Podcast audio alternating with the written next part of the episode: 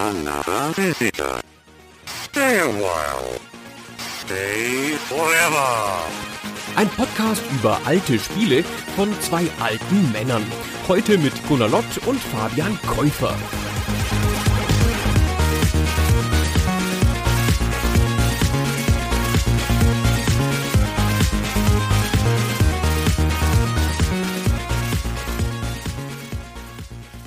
Hallo Fabian. Hallo Gunnar. Heute reden wir mal über Halo. Oh ja, wir haben uns eins der größten Spiele der Xbox rausgesucht für diese kleine Jubiläumsfolge, Folge 20. Ein Spiel, was tatsächlich aus diesem Jahrtausend schon stammt, also gerade so an der Grenze der Spiele liegt, die wir hier für Super Stay Forever berücksichtigen würden. Es war nämlich bekanntermaßen ein Launch-Titel für die erste Xbox von Microsoft. Das heißt, es ist im November 2001 erschienen, also jetzt auch schon fast 18 Jahre her. Man mag es kaum glauben. Ganz schön abgefahren, dass Leute, die nicht geboren waren, als Halo kam, jetzt volljährig sind. Das macht mich schon wieder ganz fertig, ey, in meinem Alter. Aber, Fabian, wir hatten schon neuere Spiele, ne? Ja, es ist mir, während ich es gesagt habe, auch aufgefallen. Ich glaube, so Minish Cap oder sowas, das war schon neuer. Aber ich glaube, viel neuer werden wir auch nicht mehr werden dann. Ja, wir folgen dem progressiv. So in zehn Jahren würden wir dann auch Spiele von 2005 dann ernst nehmen. Mal gucken. Genau, heute also Halo. Du sagst, du lässig das möglicherweise größte Spiel der Xbox. Ist ja eins der größten Konsolenspiele der Welt. Das ist wahr. Ja, also es ist ganz mit den großen Serien wie die Mario-Sachen oder Metal Gear Solid und so, da kann das mithalten, zumindest mal in Verkaufszahlen. Insgesamt, glaube ich, die ganze Serie hat über 60 Millionen Stück verkauft. Hm. Es gibt ja auch einige Spiele innerhalb der Reihe, die jeweils die erfolgreichsten Spiele ihrer Hardware-Generation sind. Also ich glaube, Halo 2 ist das erfolgreichste Spiel auf der Xbox 1 gewesen, so wie Halo 3 dann auch das erfolgreichste Spiel der Xbox 360-Ära war. Also was die reinen Verkäufe angeht, das ist tatsächlich immer eine riesige Nummer, wenn ein neues Halo rauskommt. Und ich habe das Gefühl, die haben sich auch ganz gut über all die Jahre diesen Hype dahinter so ein bisschen bewahrt. Man hat es ja gerade dieses Jahr jetzt auf der E3 wieder gesehen. Halo Infinite gezeigt als ein Spiel, was dual erscheinen wird. Das heißt für die Xbox One noch nächstes Jahr, also 2020 und auch für die Nachfolgekonsole. Und das ist natürlich was, wo alle Leute dann drüber sprechen. Und zwar, glaube ich, auch wieder unter den drei meistgeschauten Trailern der diesjährigen E3. Ein neues Halo. Auch wenn es nicht mehr mittlerweile, also auch schon seit vielen Jahren nicht mehr unter der Führung des Entwicklerstudios steht, das Halo 1 begonnen hat, nämlich Bungie bekanntermaßen. Was fällt dir zu Bungie ein, lieber Gunnar? Bei Bungie fällt mir ein, dass es ein Mac-Studio ist. Das ist richtig. Ja, das ist ein Studio, das groß geworden ist, lange bevor an die Xbox 1 zu denken war. Ein erfahrenes, ruhmreiches Studio. Die Gründer haben ihre ersten Spiele Anfang der 90er rausgebracht. Ersten Spiele von Bungie waren Pathways into Darkness, mhm. ja, oder sowas, 1993.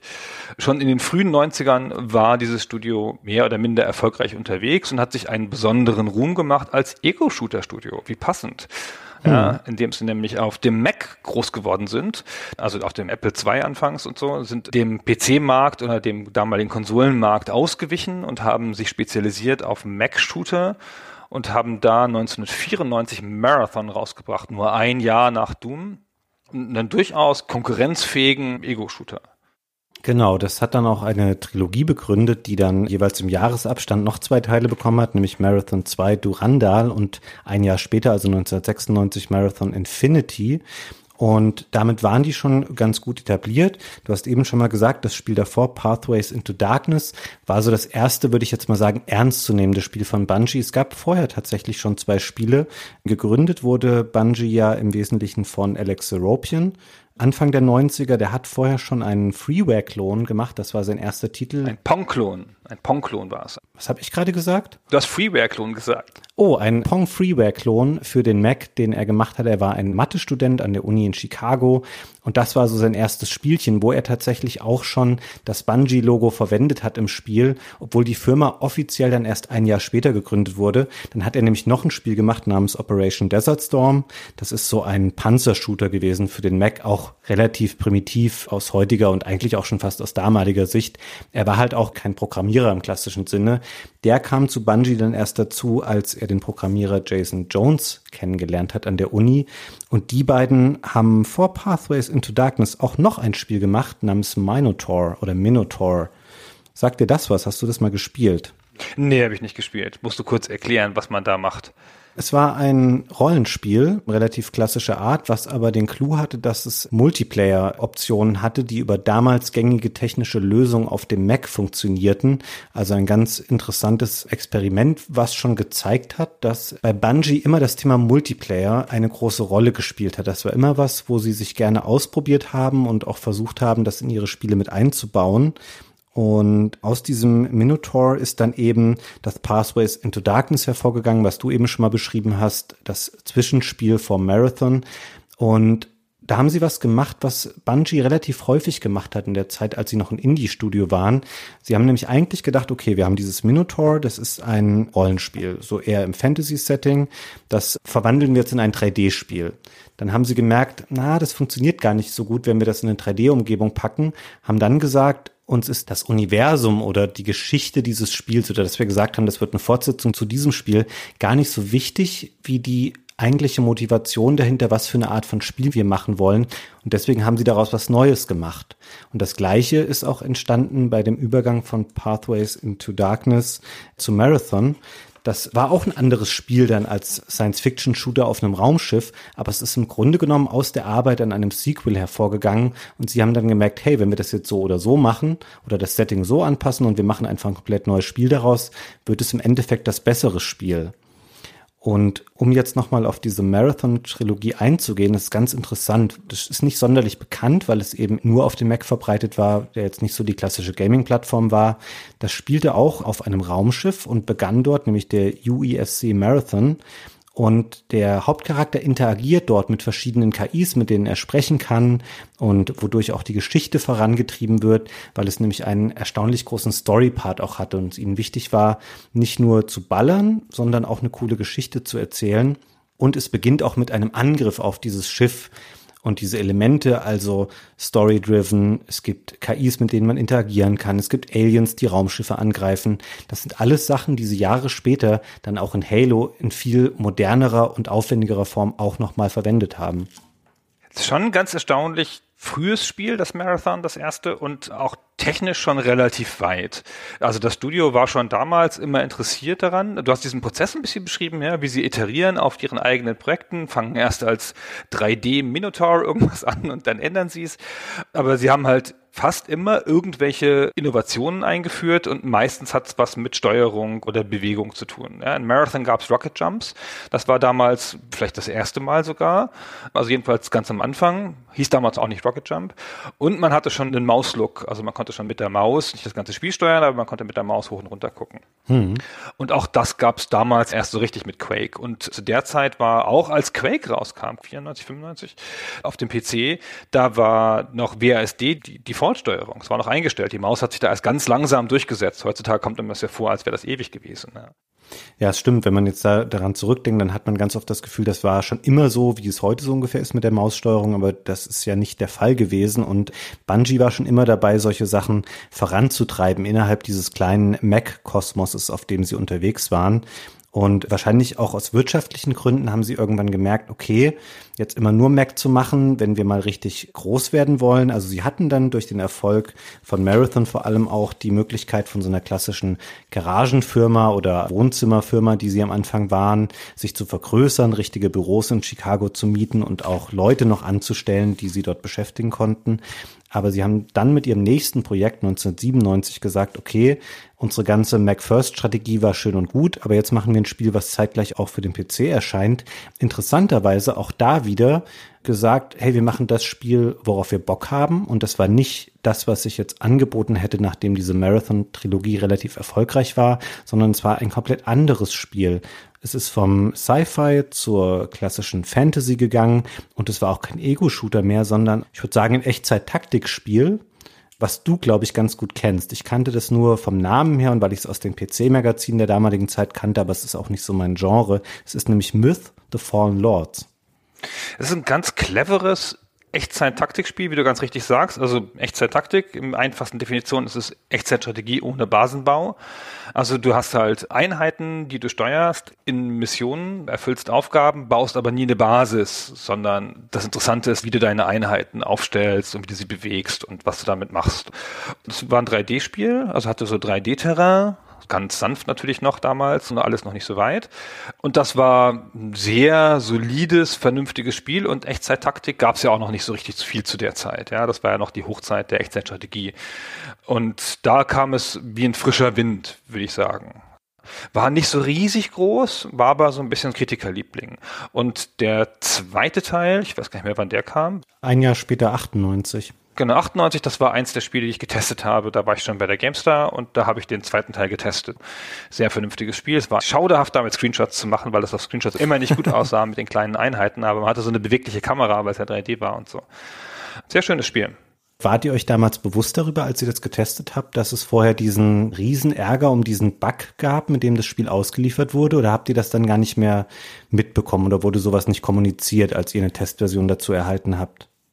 Ich schwöre, ich habe da in der Recherche jetzt für diesen Halo-Podcast davon gelesen. Ich wusste das nicht mehr. Also kann sein, dass das irgendwie Thema war. Also entweder es ist bei uns nicht aufgefallen, wenn man heutzutage Spiele testet für einen PC, dann kriegt man in der Regel einen Steam Key für eine Version, die entweder schon fertig ist und schon online ist oder eine Version, die der entspricht, die schon bald online geht. Und früher hat man ja hanebüchende Versionen gekriegt, ja. Teilweise sechs Wochen vorher, die man mit irgendwelchen Tricks zum Laufen bringen musste und so. Und ich meine mich zu erinnern, dass das ein Spiel war, wo wir nicht so eine Packung hatten oder sowas oder eine Testversion, die dem fertigen Produkt schon ganz ähnlich war, sondern eine frühere Version. Mhm. Und es kann einfach sein, dass uns das komplett entgangen ist. Ja, dass es bei unserer Version einfach nicht war, dieser Fehler, sondern dass der erst in der fertigen Version war. Also ich kann mich daran nicht mehr erinnern. Hm. Ich glaube, die Leute, denen der Bug passiert ist, die werden sich wahrscheinlich noch daran erinnern, obwohl das die wenigsten sein dürften, weil ich habe jetzt explizit dich gefragt, weil ich glaube, dass es vielleicht Tester noch aufgefallen ist. Normalen Konsumenten, die das Spiel gekauft haben, dürfte es eigentlich nicht passiert sein. Der Bug war nämlich folgendes. Die haben gemerkt, dass wenn man das Spiel in ein bestimmtes Verzeichnis installiert, ich glaube zum Beispiel ins Root-Verzeichnis einfach rein und es später deinstalliert, dann hat die Deinstallationsroutine unter Umständen nicht nur das Spiel gelöscht, sondern auch ganz viele andere Sachen bis zum Komplettverlust aller Daten auf dem Installationslaufwerk was natürlich einer der schlimmsten Bugs ist, den du dir irgendwie ausmalen kannst. Und als sie das gemerkt haben, das ist wohl irgendeinem Tester noch im Vorfeld aufgefallen, hatten sie das Spiel aber schon in einem echt großen Umfang, also eine sechsstellige Anzahl an den Handel zumindest ausgeliefert. Es war noch nicht im Verkauf, aber es kam dann zu einem Meeting innerhalb der Führungsriege bei Bungie, also Alex Aropian, der Jason Jones und noch ein paar andere saßen zusammen, haben überlegt, was sie machen entweder wir bringen das Spiel jetzt so in den Verkauf und veröffentlichen einfach gleich ein Patch auf der Webseite, damit die Leute sich das runterladen können. Aber du konntest natürlich vor 20 Jahren noch nicht davon ausgehen, dass die Leute sofort schauen, wenn sie ein Spiel gekauft haben, ja, kann ich da schon ein Patch für laden?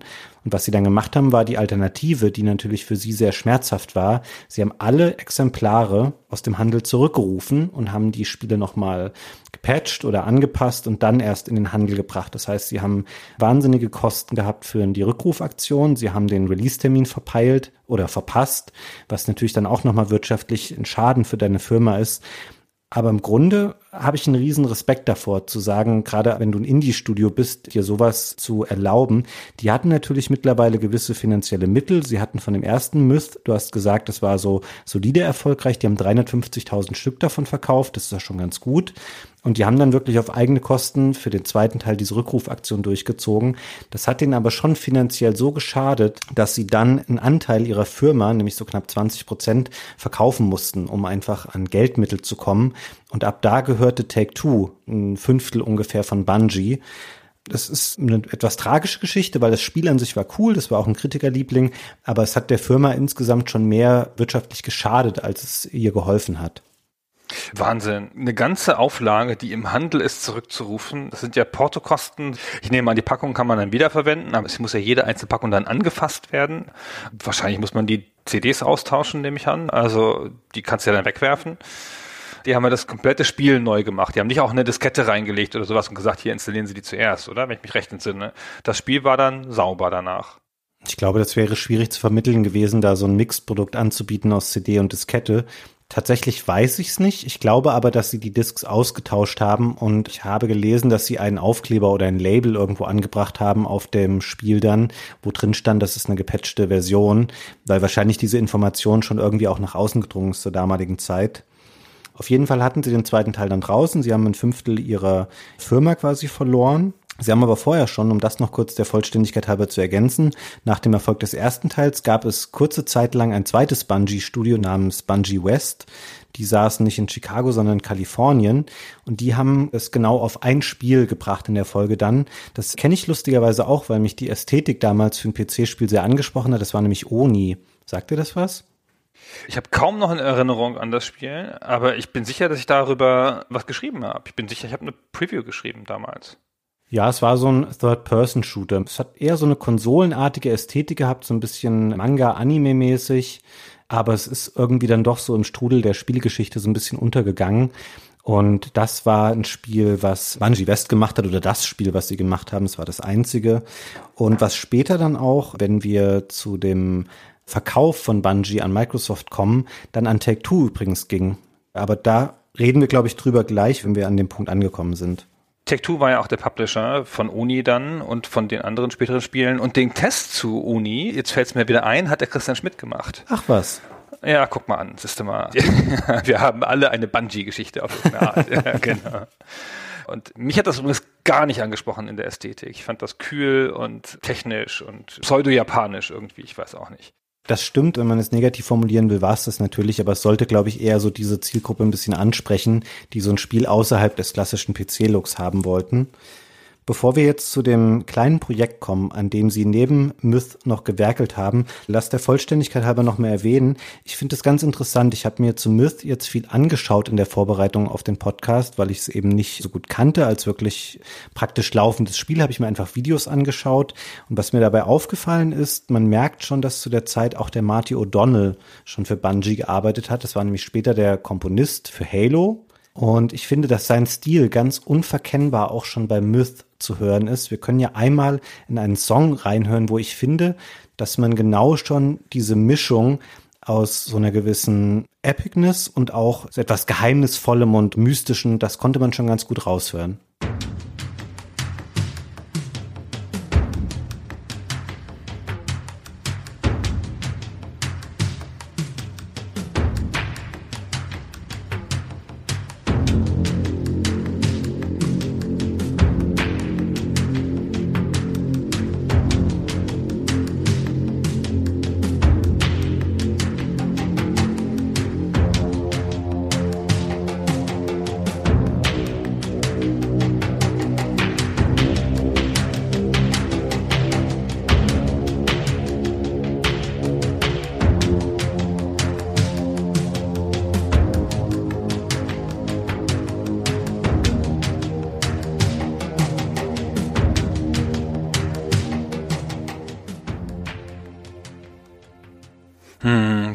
Beispiel, finde ich. Stimmt. In der Tat hat das so ein Vibe, wobei man natürlich auch sagen könnte, das ist so Klischee-Fantasy-Musik im weitesten Sinne. Ja, aber das könntest du natürlich dann später fast auch ein bisschen über Halo sagen. Also klar, der Halo-Soundtrack, gerade das Halo-Theme, ist nochmal eine andere qualitative Dimension. Ich finde aber schon, dass man seinen Stil darin erkennt. Hm, das ist gut möglich, das stimmt schon. Ich bin immer ganz schlecht mit Musik beurteilen und folge dir da gerne den Weg. Okay, kommen wir doch zu dem Spiel, was ich eben schon mal angerissen habe. Während Sie nämlich an Myth gearbeitet haben, an diesem Spieleduo, haben Sie auch so ein kleines Side-Project gehabt, wo Sie dann wieder gesagt haben, hey, lass doch mal ein Spiel ausprobieren, was so ähnlich funktioniert, also eine relativ weit entfernte Kamera, aber wir nehmen dann doch wieder ein Science-Fiction-Setting und wir packen da mal Fahrzeuge rein und gucken, wie das dann funktioniert. Und da haben sie sehr lange dran rumgeschraubt. Das war noch weit davon entfernt, ein Halo zu sein. Sie hatten diesen Namen nicht, sie hatten die ganzen Figuren, das Universum nicht, alle Rassen und Story-Elemente, die da auftauchen. Aber sie haben gemerkt, okay, irgendwie ist da was dran oder was Faszinierendes, was als Spiel gut funktionieren könnte. Es war am Anfang ein Multiplayer-Spiel, was vor allem auf 4 gegen 4 ausgelegt war und sie haben gemerkt, gerade mit diesen Fahrzeugen, die sie hatten, du hast vorhin schon mal angesprochen, Myth hatte auch so ein 3D-Terrain, auf dem man sich bewegen konnte. Das wäre doch schön, wenn man die selber einfach steuern könnte. Das wäre doch viel unmittelbarer und es würde viel mehr Freude machen. Und im Verlauf der Entwicklung dieses Spiels hat sich das dann so ergeben, dass sie immer näher die Kamera irgendwann an das Spielgeschehen gebracht haben. Sie haben damit experimentiert, die Kamera zum Beispiel auch an einzelnen Charakteren zu befestigen, um zu gucken, wie würde das im Spiel dann aussehen. Und so ist sukzessive das Spiel entstanden, was später dann zu Halo wurde. Noch lange in der Annahme dann als Third-Person-Action-Spiel. Aber irgendwann waren sie an dem Punkt, wo sie sagten, hey, da steckt was eigenes drin, wir machen aber kein Taktik- oder Strategiespiel daraus, sondern lasst uns doch ein Actionspiel daraus machen ist wirklich schön, wie gut das dokumentiert ist und wie nachvollziehbar das ist. Wie man wirklich mal hier sehen kann, wie so ein Studio in so einem iterativen Prozess von Schritt zu Schritt zum Ende kommt. Weil du hast ja schon erzählt, dass eins der wesentlichsten Feature von Myth als Strategiespiel war, dass es 3D war. Deswegen konnte man ja auch die Kamera bewegen und deswegen konnte man überhaupt das Experiment machen, wenn man da ein Fahrzeug drin hätte, mal einfach die Kamera auf den Bodenlevel zu nehmen. Und dass es schon eine Physik hatte, was ja auch nicht üblich war für solche Spiele oder noch nicht so ausgefeilt war. Also spektakuläre Szenen, an die ich mich erinnere bei dem Test waren, so dass so Bogenschützen dann wirklich die Pfeile so als Projektile schossen und die dann auch so an der richtigen Stelle runterfielen und im Boden steckten. Da kamen sie her und dann halt der Schritt zu Science Fiction, wie du es eben schon gesagt hast. Und dann, als sie sich schon entschieden hatten, dass es Action wird und dann plötzlich mit einem Helden, dann haben sie sich ja noch eine ganze Zeit lang in der Third-Person-Perspektive rumlaufen lassen, als es schon Halo hieß. Das wurde ja dann in der Third-Person-Perspektive immer gezeigt. Und erst nachdem das Spiel schon ein Jahr bekannt war, gab es dann mal diesen ersten Trailer, wo sie die Footage gemischt haben, wo sie halt die bis dahin bekannte Footage in so einer Lara Croft-artigen Perspektive, Tomb Raider-artigen Perspektive und dann, wo sie auf die Ego-Shooter umgeschwenkt sind. Am Ende war es ja dann ein reiner Ego-Shooter. Also man konnte wirklich diese ganzen Schritte alle verfolgen. Das müsste ja eigentlich, wenn du die Footage jetzt ansprichst, dann müsste es ja das sein, was auf der Macworld gezeigt wurde 1999, weil das meines Wissens nach das erste Public Showing des Spiels war. Sie hatten das auf der E3 vorher schon mal hinter verschlossenen Türen gezeigt. Also vielleicht hast du das da schon mal gesehen oder andere Journalisten. Aber für alle Spieler in der Öffentlichkeit erkennbar oder zum ersten Mal sichtbar war das Spiel tatsächlich dann wieder bei Apple. Was ganz lustig ist, weil sie dann wieder so ein bisschen auf ihrer Mac-Schiene waren. Das kam dadurch zustande, dass der zwischenzeitlich zum Executive Vice President bei Bungie gewordene Peter Tamt oder Tamti, ich weiß nicht, wie man das ausspricht, der hatte einen ganz guten Draht zu Apple, weil er da vorher gearbeitet hat. Und wir haben es eben schon mal angesprochen. Bungie hatte Schaden genommen durch diese Myth 2 Rückrufgeschichte. Die braucht ein erfolgreiches Spiel und die brauchten natürlich auch eine gute Plattform, über die sie das promoten konnten, ohne jetzt Millionen Dollar in Marketingbudget zu stecken. Und deswegen haben sie dann mit Apple diesen super coolen Deal gemacht, dass Steve Jobs selbst auf der Macworld 1999 gesagt hat, hey, hier kommt ein cooles Spiel für unsere Mac-Rechner, die jetzt rauskommen werden. Und dann hat er den Jason Jones begrüßt von Bungie auf der Bühne und der hat dann besagtes Video gezeigt, was du, glaube ich, ja eben meintest, wo man so zweieinhalb Minuten gesehen hat, Marines, Aliens, Fahrzeuge, eine offene Welt, eine grüne Welt, also was Ungewöhnliches tatsächlich in diesem Shooter-Setting, weil sie so groß war und einladend war und zwar nicht so dieses enge, triste, klaustrophobische Grau, was sonst oft Shooter auszeichnete, sondern es war echt eine sehr spannende Einladung, sich in so eine geheimnisvolle Alien-Welt zu begeben und da diesen Konflikt zwischen Menschen und Aliens auszutragen. Ich finde, das kann man sich heute noch ganz gut angucken. Und ich finde, für mich verkauft es die Idee tatsächlich, die hinter Halo steht, schon sehr, sehr gut. Ja, aber das ist nicht das, was ich meine. Die Footage kam später. Du hast völlig recht. Sie hatten es zuerst hinter verschlossenen Türen auf der E399 gezeigt und dann auf der Macworld nur das Video und dann gab es eine Hands-on-Version. Die haben sie um November vielleicht auch in Europa gezeigt. Und ich gehöre zu den ersten Leuten, die das in Europa gesehen haben, glaube ich, weil ich oh. habe die erste Preview geschrieben für GameStar für die 1299. Da hat es Take Two in München gezeigt. Und da waren Leute von Bungie, ich weiß nicht mehr wer, Jason Jones, glaube ich. Also nicht der Seropian, den habe ich nie kennengelernt. Und da haben sie es gezeigt, nur in so einer Vorführung. Kein Video, aber eine Vorführung. Und ich war weggeblasen wir waren ja PC-Heft, weißt du, mit wirklich jetzt auch erfahren, was so Ego-Shooter angeht, ja, und nicht so leicht zu beeindrucken. Aber ich habe geschrieben dann in meiner Preview, eine so unglaublich realistische Grafik habe ich noch nie gesehen. und dann den unsterblichen Satz, die Leute geben mir solcher Detailverliebtheit zu Werke, dass sie C&C Renegade locker ausstechen könnten. Wow, solche Superlative, das kennt man von dir fast gar nicht, zu sagen, dass du noch nie ein schöneres Spiel gesehen hast, ist ja, ist ja fantastisch. Ich bin so ein Halo-Fan gewesen damals. Also auch lange noch später. Ich war so gehypt. Ich finde das super interessant, also dass du das schon 99 auch gesehen hast, aber jetzt erklär mir mal, wenn das Take-Two damals gezeigt hat, habt ihr euch das dann auf dem Mac oder so angeschaut, obwohl ihr als GameStar jetzt ein klassisches PC-Heft wart, weil es dürfte ja zu der Zeit eigentlich keine PC-Version gegeben haben oder war das als Multiplattform-Spiel ausgelegt, ne? Nee, nee, nee, das stimmt ja gar nicht. Das war ja ein PC-Spiel. Das haben sie ja für Apple mühsam in aller Eile auf Mac geportet. Das war ein PC-Spiel. Und dann in München haben sie es, da war es dann schon soweit, da haben sie es dann auf Mac gezeigt, so Mac-Spiel und so, wenn ich mich recht entsinne. Aber das war ein PC-Spiel und es war auch immer als PC-Spiel gemeint und wurde halt als PC-Spiel entwickelt. Ich wusste, dass die das auf dem PC vorher entwickelt haben. Ich habe aber zeitweise gedacht, dass durch diesen Deal mit der Macworld und sowas, dass das Spiel dann zumindest vielleicht wieder ein Timed Exclusive für Mac wird und sie die andere Version für den PC dann erstmal hinten anstellen und das primär als Mac-Spiel dann auch weiter vorantreiben. In der Zeit zwischen dem, wir haben den Reveal auf der Macworld und Microsoft gibt dann ein Jahr später bekannt, dass sie Bungie gekauft haben. Ich habe gedacht, dann war das wirklich für die erstmal ein Mac-Projekt, dass sie das dann weiter bearbeitet haben. Das kann auch schon sein, aber bevor sie diesen Deal mit Apple geschlossen hatten, war es ja ein PC-Spiel. Also sie könnten das natürlich auch auf PC zeigen können. Aber für uns war es klar, dass es auf dem PC kommen würde. Das stand außer Frage. Hättest du dir wahrscheinlich damals auch nicht träumen lassen, dass es dann noch vier Jahre dauern würde, bis das Spiel wirklich am PC mal rauskommt? Ach nee, wir haben ja dann diese ganze Leidensgeschichte mitgemacht, ja, als PC-Heft. Wir haben das dann voll umarmt. Ich habe das immer verfolgt. Wir haben eine Reihe von Exklusivdeals dazu gemacht mhm. und waren wirklich, möchte ich sagen, also das Heft, das von den PC-Heften oder von den europäischen Heften da am meisten hinterhergesessen hat und haben Geschichte auf Geschichte gemacht dazu. Im Mai 2000 dann, nur wenige Monate später, drei, vier, fünf Monate später, haben wir den Exklusivdeal gemacht, da haben Heinrich dahin geschickt, zu Bungie selber Heinrich Lenhardt. Der hat da eine Titelgeschichte gemacht über, keine Ahnung, sechs Seiten mit Interview und allem.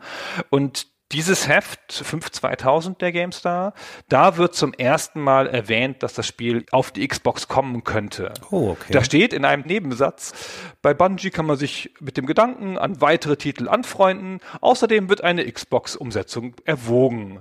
Für Heinrich war das natürlich die Null-Info, weil pff, was interessiert uns die Xbox? Das haben sie ihm aber da schon gesagt, dass es erwogen wird. Und da ging es aber nur um die Umsetzung. Als die Xbox angekündigt wurde, hatten die die Umsetzung schon erwogen, bevor sie mit Microsoft gesprochen hatten. Also die wollten das gern schon von da an. Also das ist ganz interessant jetzt, um das zeitlich mal einzuordnen, wenn das im Mai 2000 war oder sagen wir mal, Heinrich war vielleicht im April oder so dann da. Ja, sicher noch früher, im März wahrscheinlich dann. Das könnte natürlich auch sehr gut damit zusammenfallen, dass dann eben diese Gespräche stattgefunden haben zwischen Bungie und Microsoft, weil es war ja dann so, die sind von einem Schiff auf das andere gesprungen, weil sie hatten diese Absprache mit Apple, dass das Spiel halt für den Mac kommt und sie das auf der Macworld enthüllen, was für sie ganz toll war, weil sie natürlich dadurch einen riesen Hype um das Spiel dann auch erzeugt haben. Und dann haben sie aber 2000 gemerkt, shit, uns geht langsam echt das Geld so ein bisschen aus. Und dann haben sie proaktiv sich mehr oder weniger an Microsoft gewendet und haben gesagt, ey, wir könnten ein bisschen Kohle brauchen, wollt ihr uns nicht kaufen? Und dann war Microsoft natürlich total scharf auf Halo. Die haben das gesehen, die haben sich das vorführen lassen von Bungie und waren davon so angetan, dass sie gesagt haben, hey, das wollen wir haben. Auch natürlich, weil sie wussten, sie wollen im Folgejahr, also Ende 2001, die Xbox rausbringen und ihnen fehlen einfach noch starke Exclusives, die sie dafür dann raushauen können die haben, glaube ich, noch nicht gedacht, dass ein Halo oder ein Master Chief das Brand und der Charakter dieser Konsole werden würden, aber die haben darin ein starkes Spiel gesehen und dann gesagt, ja, wir kaufen diese Firma, haben das dann so abgewickelt, dass sie sich von Take-Two diese 20% Firmenanteile haben zurückgeben lassen oder überschreiben lassen. Und dafür hat Take-Two dann den kompletten Backkatalog bekommen. Die haben das Oni bekommen, die haben Myth bekommen, die Rechte daran und die Spiele, die vorher da waren.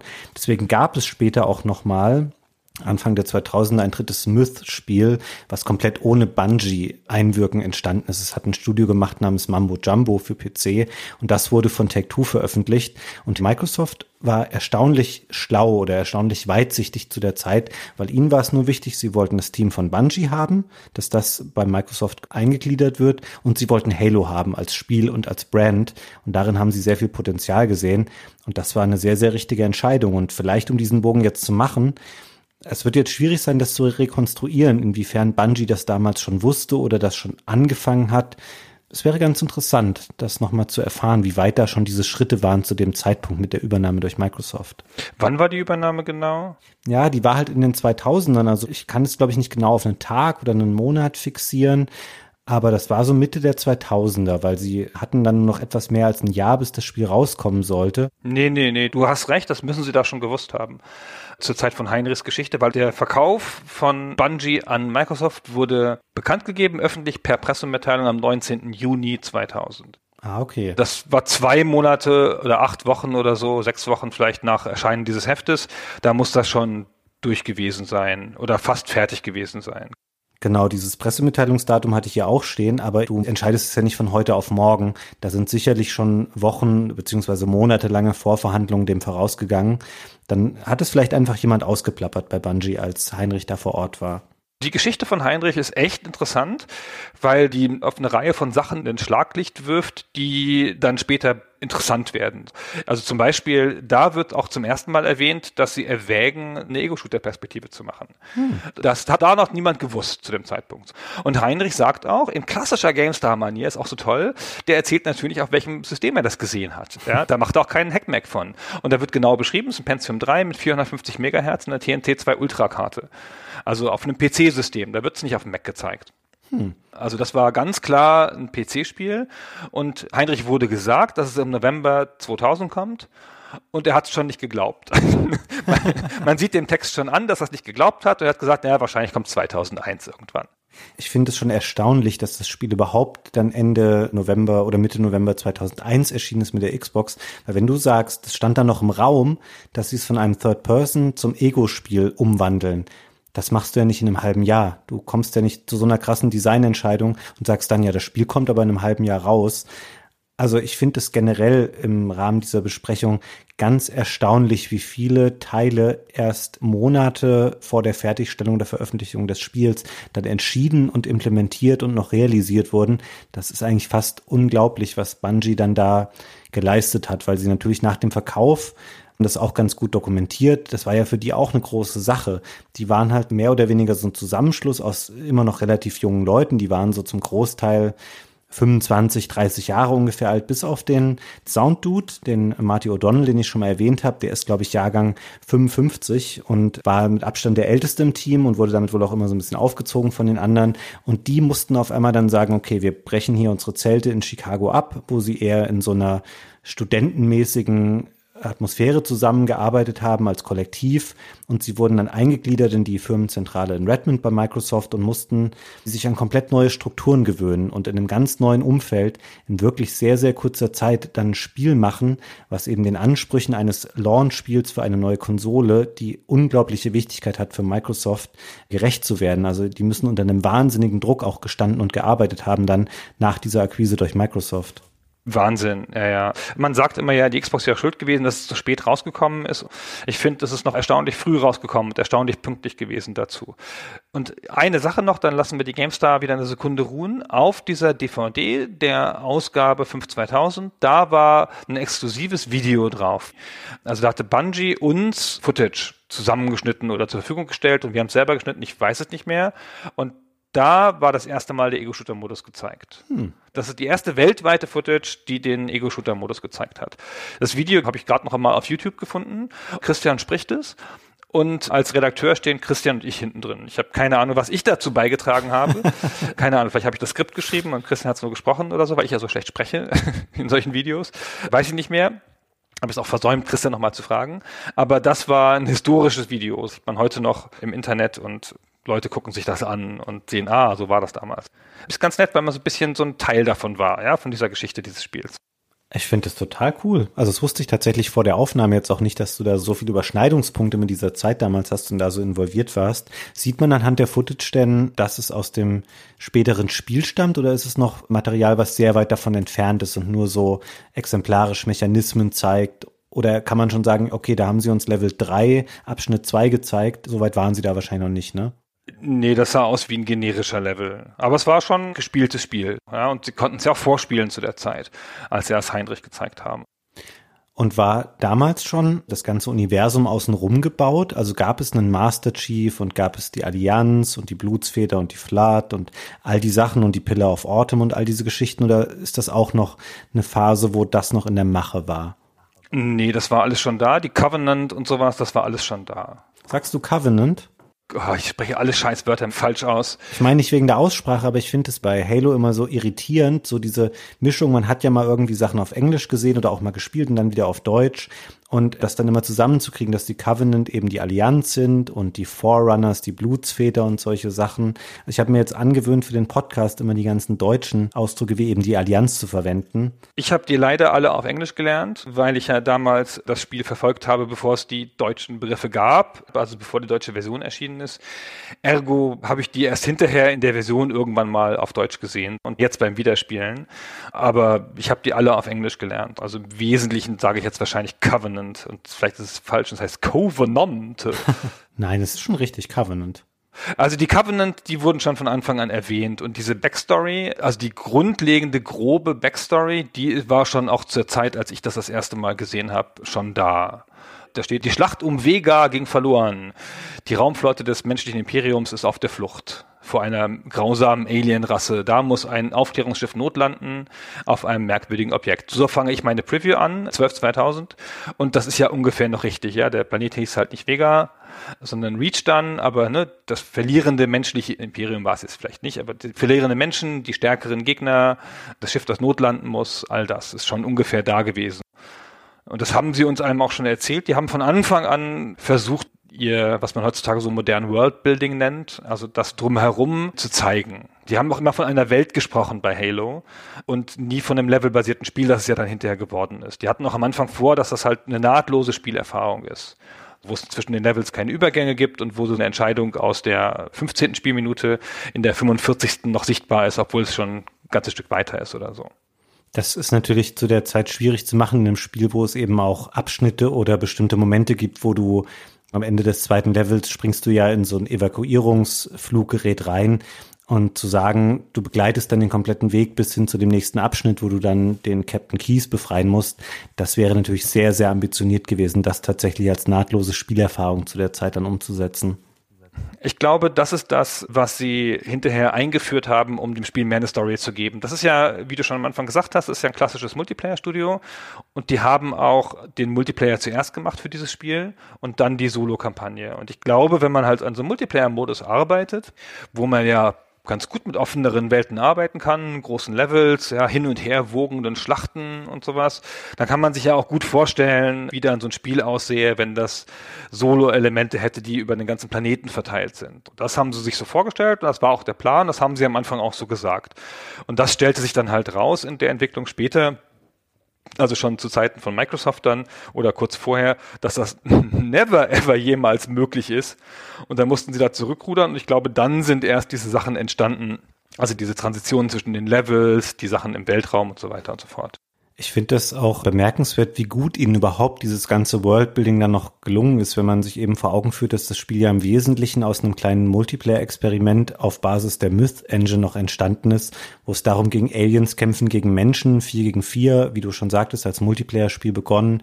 Und dass sie es später dann noch schaffen, da so eine in sich schlüssige Lore außenrum zu erschaffen mit all den Rassen, die es gibt und den Charakteren, das finde ich sehr, sehr bemerkenswert, weil natürlich das auch was ist, was später dem Spiel sehr hilft, weil es ist ja nicht unbedingt der Hauptcharakter oder dessen Eigenschaften oder Besonderheiten, die das Spiel später tragen, sondern es ist die Welt und das, was er in dieser Welt erlebt, was das Spiel auszeichnet. Das finde ich schon recht besonders, aber ich glaube, auf den Master Chief als Charakter kommen wir später nochmal.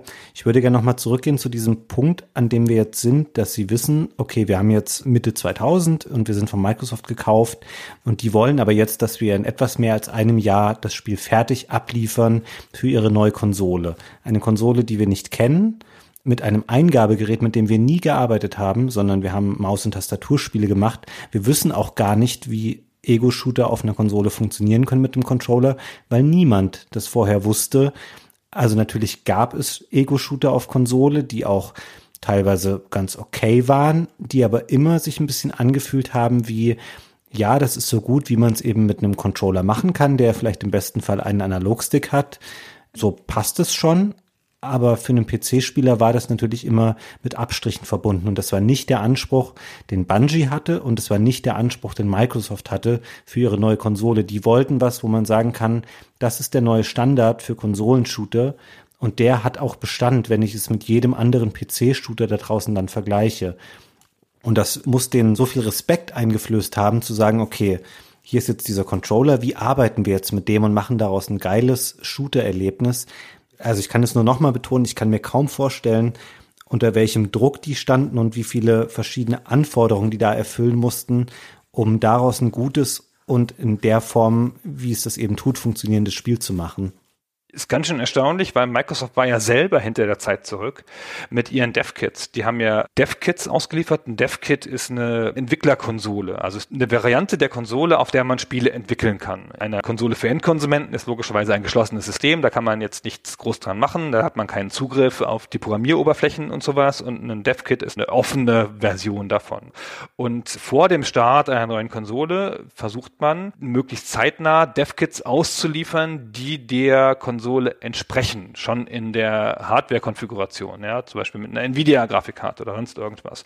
Und Microsoft hatte die ganzen Deals nicht und es waren noch nicht alle Chips fertig und sie wussten noch nicht ganz genau, wie die wirkliche Konsole aussehen soll. Und da haben sie so die DevKits gebastelt, ne, aus PC-Bauteilen und versucht das einigermaßen zu emulieren, aber Teile des Betriebssystems waren noch nicht da. Sie wussten schon, wie viel Speicher das haben wird und so, aber man konnte noch nicht realistisch simulieren, wie leistungsfähig die Konsole sein würde. Also man konnte auch nicht maschinennah oder technologienah programmieren. Und das ist ja was, ehrlicherweise, das hat ja jede Konsolengeneration, deswegen kommen ja immer die mittelmäßigen Spiele beim Launch raus, ja, und dann so nach drei, vier Jahren, wenn dann die Entwickler wirklich alle Tricks rausgefunden haben und auch der Hersteller der Konsole angefangen hat, alles rauszufinden und alles gut zu dokumentieren und so. Und dann kommen wir auf die technisch besten Spiele. Ja, man hat ja ganz oft gesehen in so Lebenszyklen von Konsolen, wie sich dann die Spiele entwickelt haben. Und Halo ist halt für so ein frühes Spiel, das halt auch unter so schlechten Umständen entstanden ist, mal echt ein Renner gewesen. Also optisch und technisch. Ich glaube, dass denen im Endeffekt das in die Hände gespielt hat, das, was eigentlich für Bungie eher Negatives eingetreten ist. Es hat sich nämlich relativ schnell dann schon abgezeichnet, dass die ganze Online-Infrastruktur hinter der Xbox, also das, was wir heute und damals auch schon als Xbox Live kannten und kennen, das würde nicht fertig werden zum Launch der Konsole und somit auch im Spiel keine Verwendung finden können.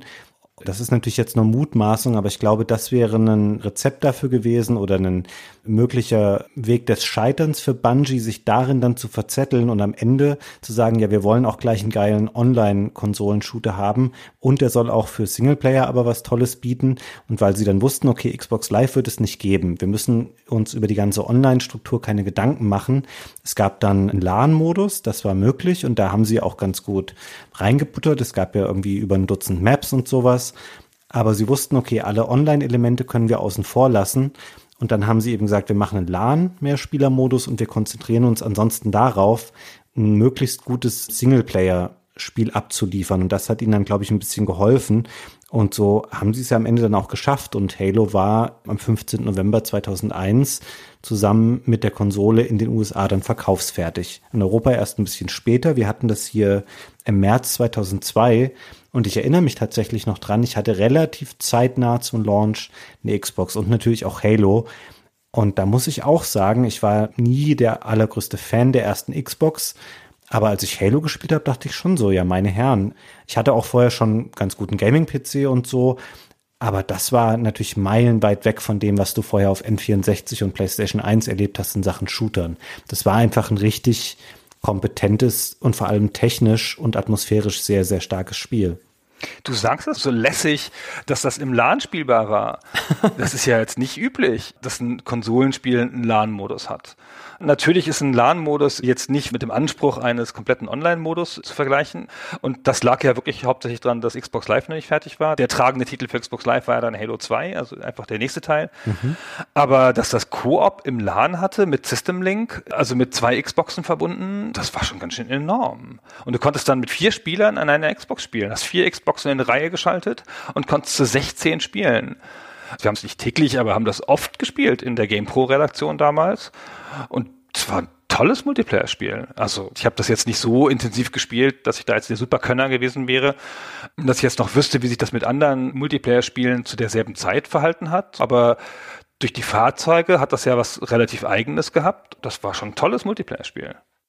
Jetzt bringst du mich so ein bisschen zum Nachdenken, weil ich in meinem technischen Laienverständnis dachte, ja, ein LAN-Modus, das hast du ja relativ schnell eingebaut, dass so Konsolen, die mit Kabel verbunden sind, untereinander gescheit kommunizieren können. Aber du hast wahrscheinlich recht. An sich war wahrscheinlich auch der LAN-Modus gerade im Konsolenbereich schon echt eine technische Besonderheit. Und ich glaube, deswegen haben die Leute es dem Spiel dann auch verziehen, dass es eben keinen vollwertigen Online-Modus hatte, weil man es sowieso zu der Zeit in der Form noch gar nicht kannte. Ich glaube aber persönlich, dass es für Bungie eine Enttäuschung war, weil sie eben schon so viel gemacht hatten vorher, was Online-Gaming angeht. Wir sind vorhin ein bisschen darüber hinweggegangen. Bei Myth zum Beispiel, da hatten sie schon ihr Bungee-Net. Das heißt, sie hatten eine Plattform, wo sie quasi Server bereitgestellt haben für Spieler, die sich nicht irgendwie selber miteinander connecten mussten über irgendwelche Drittserver oder so. Da waren die schon immer relativ weit vorne dabei und ich bin mir sicher, dass es eigentlich zu Bungies Anspruch gehört hätte, das auch bei Halo auf der Xbox zu bieten. Ja, das glaube ich auch. Das stimmt. Da sind sie sicher von ausgegangen, dass das das Ziel war. Und das hat sie sicher sehr gewurmt. Aber du hast schon recht, wahrscheinlich hat es ihnen auch einfach ein paar Ressourcen freigeschaufelt. Aber auch das, das Bungee-Net gibt es seit 1997. Mhm. Das war ihr eigenes System. Das Battle.net, Blizzards Battle.net, gibt es ein Jahr länger. Das kam 96 mit Diablo raus. Und schon da haben sie eine dedizierte eigene Serverstruktur vorgehalten und das nicht über irgendwelche Dritttools gemacht. Das war im Herzen eine Online-Gaming-Firma und ist es ja auch heute noch, also durch ihre verschiedenen Iterationen, die sie gegangen sind. Mhm. Das war ihnen schon wahnsinnig wichtig. Und äh, ich meine, LAN-Gameplay Koop. Die Modi musst du ja trotzdem schreiben. Auch wenn du keine Server vorhalten musst, du musst ja trotzdem die Waffen ausbalancieren und diese ganzen Sachen trotzdem schreiben. Hm, das stimmt. Okay, ich revidiere ein bisschen meine Aussage und sage, es ist auch schon eine technisch beeindruckende Leistung, dass sie einen LAN-Modus hatten. Ich wollte das nicht schmälern jetzt durch meine Ausführungen. Wobei ich jetzt für mich persönlich sagen muss, für mich war halt immer der Singleplayer und die Story das Ausschlaggebende an Halo. Selbst sogar in den späteren Teilen, die natürlich noch viel, viel stärker um den Multiplayer-Modus drumherum gestrickt waren, als es Teil 1 dann war. Für mich stand in erster Linie immer die Story-Kampagne im Vordergrund. Ja, ich habe es auch primär solo gespielt, auch die späteren Teile dann noch. Eine Sache noch ganz kurz, bevor wir mal über das Spiel selber reden. So nach einer Stunde. nach einer Stunde kann man ja dann auch mal über das Spiel reden vielleicht. Was glaubst du in aller Kürze, warum das so viele Leute angesprochen hat? War das diese Figur? War das einfach, weil es ein Grafikwunder war? War das diese einzigartige Stellung, die es hatte durch Microsoft und dem Marktmacht von Microsoft auch? Ich frage mich das wirklich, ich habe da keine abgeschlossene Meinung zu. Ich finde, das ist halt Science Fiction und Science Fiction hat es nicht immer leicht. Und wenn Science Fiction erfolgreich ist, ist es in der Regel Abenteuer Science Fiction. Star Wars als klassisches Beispiel, so, wo so Heldengeschichten erzählt werden. Aber es ist hier ja gar nicht so. Du hast keinen Helden zum Beispiel im klassischen Sinne. Naja, also wieso hast du keinen Helden? Der Master Chief hat nicht mal ein Gesicht. Das ist interessant, dass du das ansprichst, aber du hast ja ab dem Zeitpunkt, an dem Halo startet, hast du ja eine Schwemme für ganz, ganz viele Jahre an Spielen, die Helden haben, die kein Gesicht haben, weil sie eben einen Helm tragen. Also Halo hat ja da echt so einen Trend losgetreten. Das hast du ja später bei Crisis-Spielen, bei Dead Space und bei unzähligen anderen Titeln. Und du würdest den Leuten, die darin auftreten, ja nicht absprechen, dass sie Helden im klassischen Spielsinn sind, nur weil sie kein Gesicht haben, das sie dem Spieler zeigen. Ah, das stimmt. Muss ich jetzt ehrlich mal Sekunde innehalten? Das ist mir nicht aufgefallen, dass danach mehr Spiele kamen mit Helden ohne Gesicht. Total viele. Ich wollte erst eine Auflistung machen, aber dann sind mir schon so viele eingefallen, dass ich dachte, naja, Gunnar wirft da noch drei bis fünf mit rein. Crisis, ja, stimmt. Es gibt eine Menge Spiele und jetzt möchte ich aber noch deine Frage beantworten. Ich finde, es ist schwierig, das abzukoppeln von Features. Es ist eine Mischung aus, es ist die Präsentation. Das Spiel sieht toll aus zu der damaligen Zeit. Es hat sehr interessante Designs, was die Aliens angeht, was die Spielwelt angeht, was die Vehikel angeht, die es in dieser Welt gibt. Es hat einen überragenden Soundtrack. Das darf man auch nie vergessen. Das Halo-Thema ist für mich eins der wahrscheinlich Top 10 Musikstücke der Videospielgeschichte. Das hat ja angeblich Marty O'Donnell echt in ein paar Tagen zusammengekloppt, weil sie ein Video brauchten für den Macworld Reveal. Weil wie du schon sagtest, das Spiel wurde vorher primär auf dem PC entwickelt und sie hatten keine Möglichkeit, das dort auf dem Mac zu zeigen und Ingame Sound abzuspielen und deswegen hat er eben noch dieses Thema zusammengekloppt. Und für die Leute, also ich weiß nicht, es können höchstens ein bis zwei Leute sein, die diesen Podcast hören, die das nicht kennen, hören wir einmal kurz ins Halo-Thema rein.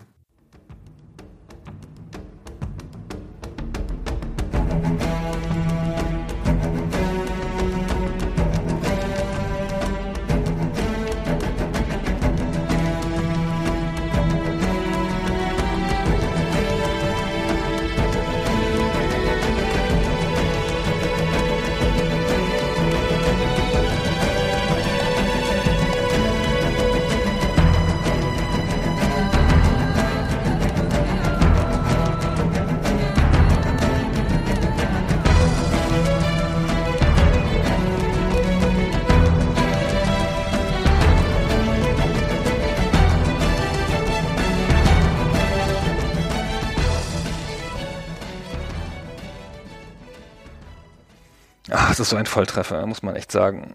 Es ist überragend. Und wenn diese Geschichte stimmt und er sie nicht nur zählt, um seine eigene Legende aufzubauen oder aufrechtzuerhalten, dann ist es unglaublich, wenn das jemand in ein paar Tagen so rausgehauen hat. Aber manchmal hat man ja so kreative Meisterleistungen.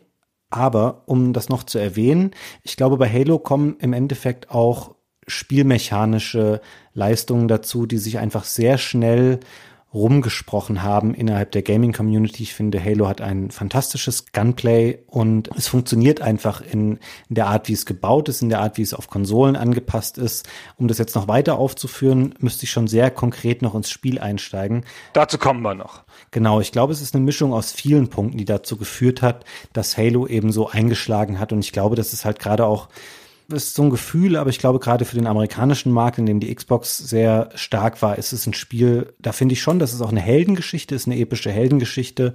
Sowas kommt einfach gut an und es war auch was, was man in dieser Brillanz, in der Form der Umsetzung eben als Konsolenspieler nicht kannte. Hm. Ich finde trotzdem, dass es also für alle spielerischen Güte oder wahrgenommenen Güte zu der Zeit. Es gibt ja auch ein paar Sachen gegen das Spiel zu sagen, dazu kommen wir noch. Es ist ja als Projektionsfläche doch ziemlich schwierig, weil es halt so abstrakt ist, komplex ist in seinem Worldbuilding. Es ist ja nicht die klassische Heroes Journey, die man so oft kennt, mit der arme Junge, der Mentor, das gütige Alien oder sonst irgendwas, sondern es kommt halt mit Hard Science Fiction Konzepten, ja. Es geht um die Auslöschung der Menschheit, es geht um große Artefakte, es geht ganz stark um religiöse Motive viel stärker als in anderen Spielen dieser Art. Wenn das mir jemand auf dem Zettel skizziert hätte, hätte ich gesagt, Kinder, das ist nicht Massenmarkt. ja, das ist mir zu sehr Science-Fiction-Nerd. Und trotzdem hat es ja nicht nur als Spiel funktioniert, sondern auch als Welt. Es gab ja dann Romane dazu, super erfolgreiche Romane, ganz viel Merchandise und Spielzeug, massenhaft Spielzeug. Also es ist eine richtige Riesenwelt geworden. Es ist eine der größten Marken der Computerspielgeschichte. Nicht nur wegen der verkauften Spiele, sondern auch wegen dem drumherum. Hm. Ich glaube, dass halt Teil 1 noch so ein bisschen den Sweet Spot trifft zwischen die Geschichte ist attraktiv und geheimnisvoll und vor allen Dingen beginnt sie auch quasi mittendrin. Also das Spiel beginnt und da wird ja der Master Chief am Anfang aufgetaut innerhalb dieses Raumschiffs der Pillar of Autumn und du merkst sofort anhand der Art, wie die Figuren sich unterhalten, diese beiden Techniker, die vor Ort sind, dass der Master Chief irgendeine Art von sehr etabliertem und verdientem Charakter ist und dass da auch schon ein Krieg in vollem Gange ist außenrum, das erfährt man auch sofort und das ist natürlich erstmal interessant. Aber das, was sie außenrum gebaut haben, wie du schon sagst, ist nicht sehr einfach gehalten. Es gibt ja gleich mehrere Alienrassen. Es wird nicht so viel erläutert zu Beginn. Man rafft nicht genau am Anfang auch, was ist eigentlich Halo? Also was genau ist damit beschrieben und was hat es damit auf sich mit dieser Ringinstallation? Aber es überwiegt da auf jeden Fall noch die Faszination daran und die Motivation, das alles erkunden zu wollen und verstehen zu wollen, auch was du sagst mit der religiösen Motivik, die dem zugrunde liegt. Ich glaube, das überspannt Halo erst deutlich später, vielleicht sogar erst zu der Zeit, wo nicht mehr Bungie dafür verantwortlich ist. Also gerade die ein, zwei letzten Halo-Spiele sind oft diesem Vorwurf ein bisschen ausgesetzt, dass man ihre Geschichte eigentlich nicht mehr verstehen kann, wenn man nicht drei Romane, sieben Comics, fünf Webserien gesehen hat und alle Spiele gespielt hat. Da übertreibt es das irgendwann, aber ich glaube, das erste Halo, das suggeriert mir, dass es ein sehr komplexes und sehr spannendes Universum ist, in dem ich Bock habe, alle diese Figuren und Fraktionen, die auftauchen, auch kennenzulernen und hinter diese Kulisse zu blicken, die sich hinter diesem Shooter dann verbirgt. Also ging es mir zumindest.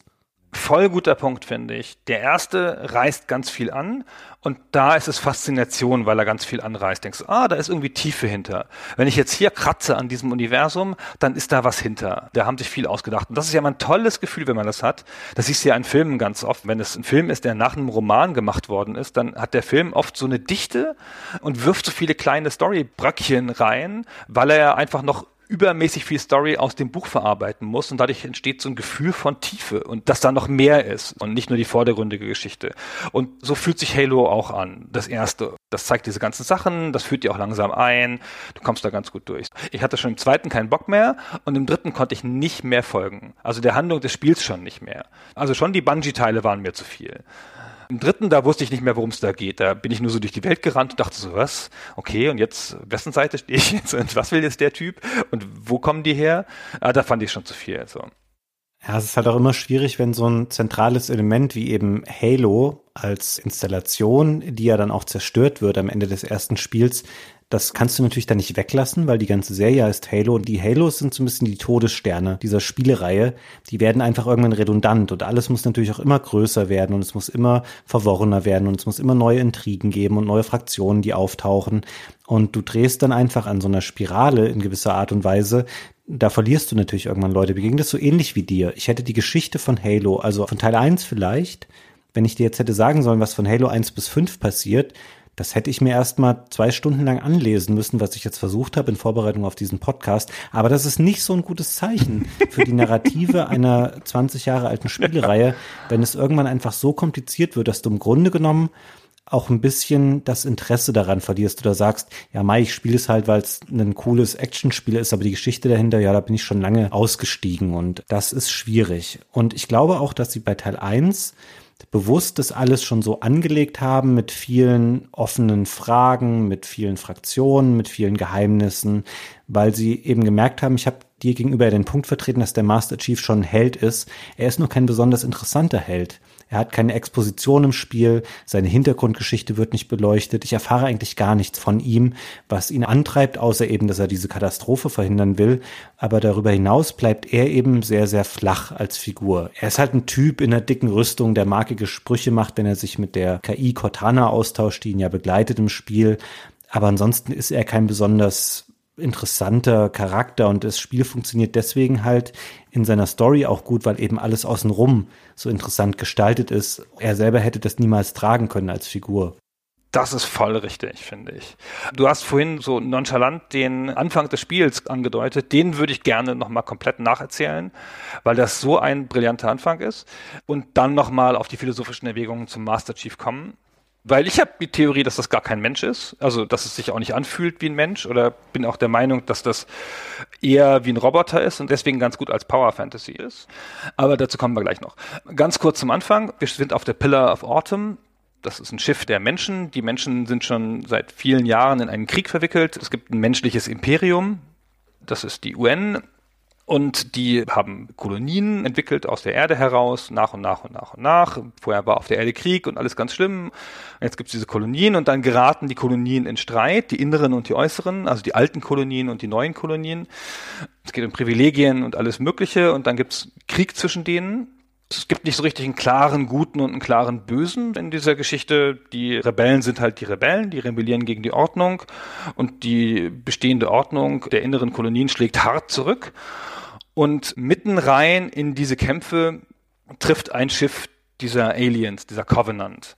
Weil auf einem der Planeten, auf dem gerade eine Rebellion ist, entdecken sie aus der Ferne Reliquien einer alten Rasse der Forerunners. Oder wie heißt die? Die Blutsväter. Die Blutsväter, genau.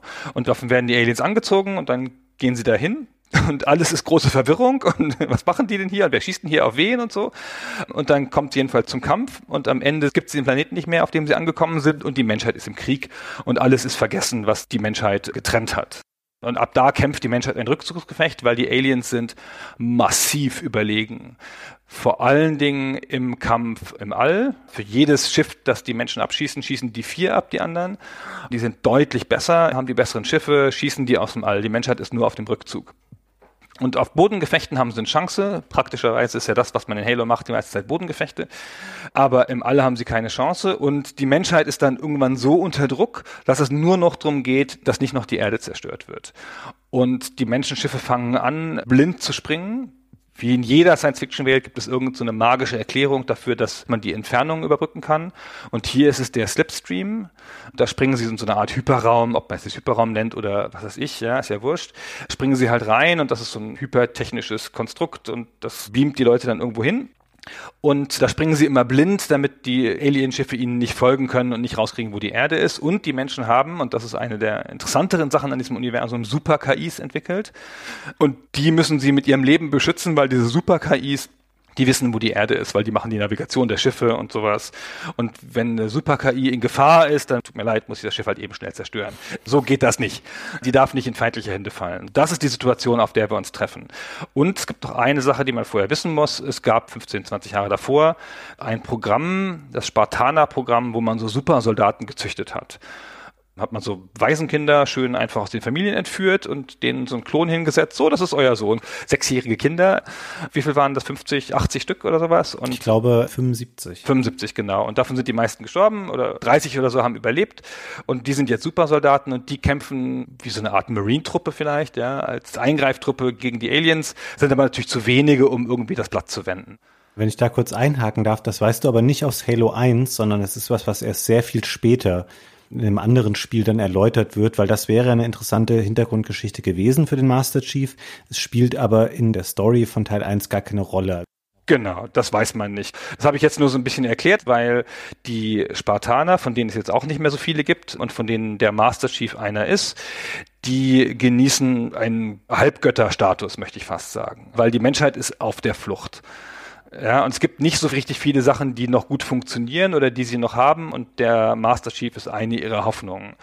Da setzt jetzt die Handlung ein, ne? Menschheit vollkommen im Arsch. Die Pillar of Autumn ist unterwegs mit zwei Schätzen an Bord, nämlich dem Master Chief, einem der Spartanerkrieger und einer KI, Cortana. Mhm.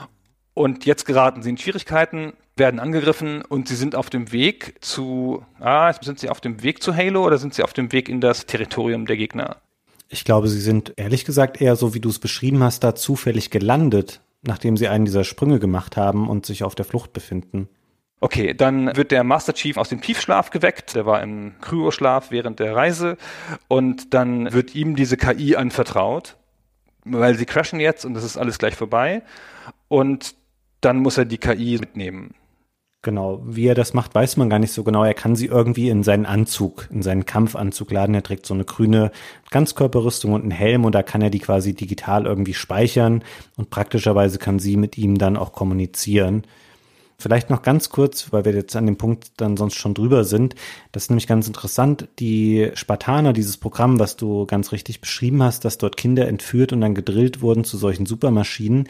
Eigentlich wurden sie nicht dafür ausgebildet, um gegen Aliens zu kämpfen, sondern sie waren eigentlich dazu da, um solche Revolutionen und Aufstände innerhalb der Menschheit niederzuschlagen, wie du sie auch schon angerissen hast, was ihnen so eine gewisse ambivalente Bedeutung gibt. Also natürlich spielt es keine Rolle mehr dann in dem Spiel, in das wir hier einsteigen, aber eigentlich wurde der Master Chief mehr erschaffen, um andere Menschen, ja, also deren Aufstände quasi blutig niederzuschlagen. Das war eigentlich die Motivation, warum dieses Spartaner-Programm ins Leben gerufen wurde. Genau. Und jetzt kommt halt diese KI und diese KI, die spricht, wie halt das KI so gerne machen, hat eine Frauenstimme und die KI ist mit die menschlichste Figur in dieser ganzen Erzählung, finde ich, weil Cortana redet mit ihm und ist dann sein ständiger Begleiter. Und das ist ja eine tolle Situation, die man in Spielen hin und wieder mal hat, dass man halt eine Figur steuert und dazu gibt es so eine Art Mentor, einen Ratgeber, der bei der auf der Schulter sitzt, quasi sinnbildlich gesprochen und einem so ein bisschen durch das Spiel begleitet. Und das ist ja auch immer ein guter Trick. Wenn das Spiel dir was sagen will, dann kann das jetzt halt Cortana sagen. Es muss nicht eine Texteinblendung sein oder ein Funkspruch von woanders her. Aber schön ist, wie auf diesen Master Chief reagiert wird. Der Captain, der spricht ihn an wie ein Soldat von diesem Schiff. Mhm. Alles sehr militärisch und so, aber die Leute so, boah, so groß habe ich ihn mir nicht vorgestellt. raun, raun, raun. Du wirst da gleich auf eine ganz andere Art eingeführt, als das üblich ist übrigens in Spielen. Komme ich gleich noch zu beim Thema Power Fantasy ist dir sofort klar, der Typ da in der grünen Rüstung, der ist halt größer, der ist stärker, der ist besser als alle anderen, auch wenn er diesen ganzen Spartaner-Hintergrund gar nicht weiß. Mhm. Du weißt, dass die Leute ihn als seine Hoffnung sehen. Du weißt, dass ihn der Captain als super kompetenten Problemlöser sieht. Du weißt, dass diese KI Vertrauen zu ihm hat und er ist halt die Hoffnung. Und das siehst du sehr klar und das gibt dir natürlich auch schon so einen angenehmen Ausblick aufs Spiel. Ja, das bist du jetzt. Der wirst du sein. Du bist nicht wie in so vielen Spielen so ein Idiot, der dann zufällig irgendwie über sich hinauswächst, so Gordon Freeman in Half-Life mäßig, irgendein so Typ, der halt eine Waffe findet und dann über sich hinauswächst, sondern du bist die Waffe der Menschheit. Es ist völlig normal, dass du besser bist als alle anderen.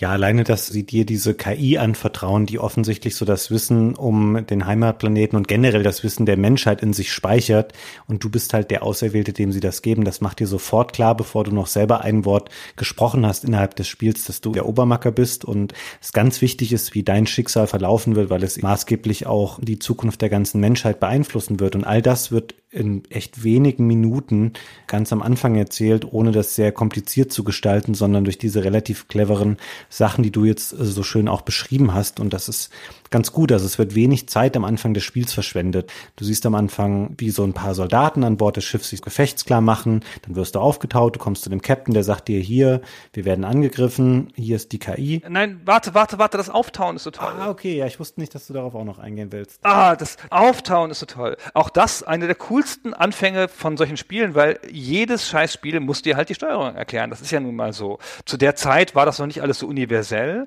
Ganz viele Spiele haben einen Parcours am Anfang, wo sie dich durchjagen. Oder eine Art spielbares Tutorial oder sonst irgendwas. Und dieses Spiel taut dich halt auf. Du bist wirklich in so einem Glassarg. Die Typen sprechen dich an. Hier, Master Chief, sie tauen sie auf. Tut jetzt ein bisschen weh, kein Problem, bla, bla, bla, bla. Und dann so können sie denn laufen. Sie sind ja gerade aufgetaut. Laufen sie doch mal. Und dann gehst du halt zwei Schritte mit dem Controller und dann sagst du, guck mal nach rechts, guck mal nach links, ob alles okay ist mit deiner Rüstung. Völlig logisch. Diese Befehle, die das Spiel dir geben muss, sind so schön ins Narrativ aufgenommen. Und dann lernst du auch zielen damit, weil du ja diese Superrüstung hast. Kann das Spiel dir auch einfach sagen, hier, ich kann dir auch einen invertierten Mauslook geben, was das Spiel dir gerne mitteilen möchte. Und der sagt, ich kann ihre Steuerung anpassen. Wollen sie es andersrum haben? Ganz toll fand ich, habe ich mich sehr aufgehoben gefühlt und auf eine sehr angenehme Art ins Spiel eingeführt. Man bekommt dann diese KI ausgehändigt und alles, was dann noch auf der Pillar of Autumn passiert, das ist natürlich ein Tutorial. Ich habe den Level jetzt schon so oft gespielt, deswegen kann ich den in ein paar Minuten wegspielen. Normalerweise ist man da vielleicht, weiß ich nicht, 20, 30 Minuten auf dem Schiff noch und das ist auch ganz schön, weil sie so eine Erwartungshöhe dann aufbauen oder eine bestimmte Stimmung setzen oder einen Eindruck des Spiels vermitteln. Du bist halt auf diesem Schiff unterwegs, du kriegst dann eine Pistole von dem Captain, dann kommen die ersten Covenant dir entgegen, du kämpfst ein bisschen, das sind alles relativ enge Gänge und es sieht ein bisschen aus, wie du denkst, okay, das ist halt ein Shooter aus dieser Zeit. Es ist so eher schlauchig aufgebaut, weil wenn das Schiff mal mehrere Gänge hat, kannst du davon ausgehen, dass die Gänge, die nicht dein Weg sind, dass da irgendwas explodiert oder da ist was runtergefallen und versperrt den Weg und du kannst da nicht weiter. Und denkst du, ja, das ist halt ein Ego-Shooter. Ich laufe hier durch den Schlauch durch und dann am Ende kommt eine Zwischensequenz, dann ist der Level vorbei. Aber sie machen es natürlich auch, damit dann, wenn der erste Level vorbei ist und der endet damit, dass du mit Cortana an so eine Rettungskapsel kommst und dann im zweiten Level auf dem Halo quasi wieder zu dir kommst, wo diese Rettungskapsel dann abstürzt und all die anderen Marines außenrum überleben es leider nicht. Und dann gehst du halt raus und dieser Moment, wenn man aus dieser Kapsel dann rausgeht, da gehen dir beim ersten Mal halt echt die Augen über, weil du denkst, wow, ich war gerade noch in einem Raumschiff und konnte mich so einen Meter nach links und rechts bewegen und die Gänge waren vielleicht zwei Meter hoch. Und du stehst auf einmal auf einem riesigen Planeten, der grün ist. Das sagt auch Cortana dann gleich, dass es eine ganz interessante Pflanzenwelt hier auf dem Planeten hat und da fließen Flüsschen und da sind Wasserfälle. Du kannst total weit gucken. Du guckst in den Himmel und siehst da irgendwie verschiedene Himmelskörper. Und das ist natürlich eine Dimension, gerade auf einem Konsolenshooter, wo du denkst, okay, jetzt ist mir klar, warum das hier das neue Superspiel ist in diesem Segment, nachdem der erste Level dir noch vorgaukelt, okay, das ist halt ein Ego-Shooter, ich bring dir kurz mal die Regeln bei, aber dann zeigt es dir, was halt wirklich in diesem Spiel steckt und das ist sehr, sehr schön gemacht, dieser Übergang. Das ist ein sehr starker Moment. Das stimmt. Interessanterweise genau dieselbe Art Faszination wie bei Unreal. Das 98 kam für den PC. Das fängt im Raumschiff an, alles eng. Das Raumschiff funktioniert nicht mehr und dann landest du auf dem Planeten und dann geht's auf und dann hast du die ganze Welt vor dir, die Fauna und den Himmel.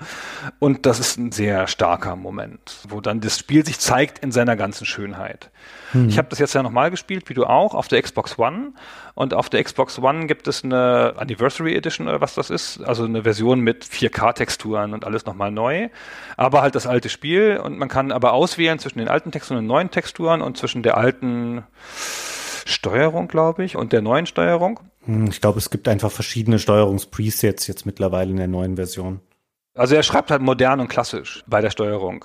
Und wie gut das Spiel schon damals aussah, kann man heute noch fühlen. Also die moderne, aufgebaute Version sieht natürlich ganz super aus, mit gigantischen Skyboxen und tausend Effekten so, aber wie gut die alte Version noch aussieht. Und vor allen Dingen, wie gut die Texturen aussahen. Mhm. Das war schon damals der Hammer. Das schreibt schon der Heinrich in seinem GameStar-Artikel, den ich schon vielfach zitiert habe. Die haben verschiedene Texturen übereinander gelegt. Und das war damals noch selten, wenn es nicht sogar bei Halo das erste Mal war, dass ich es gesehen habe.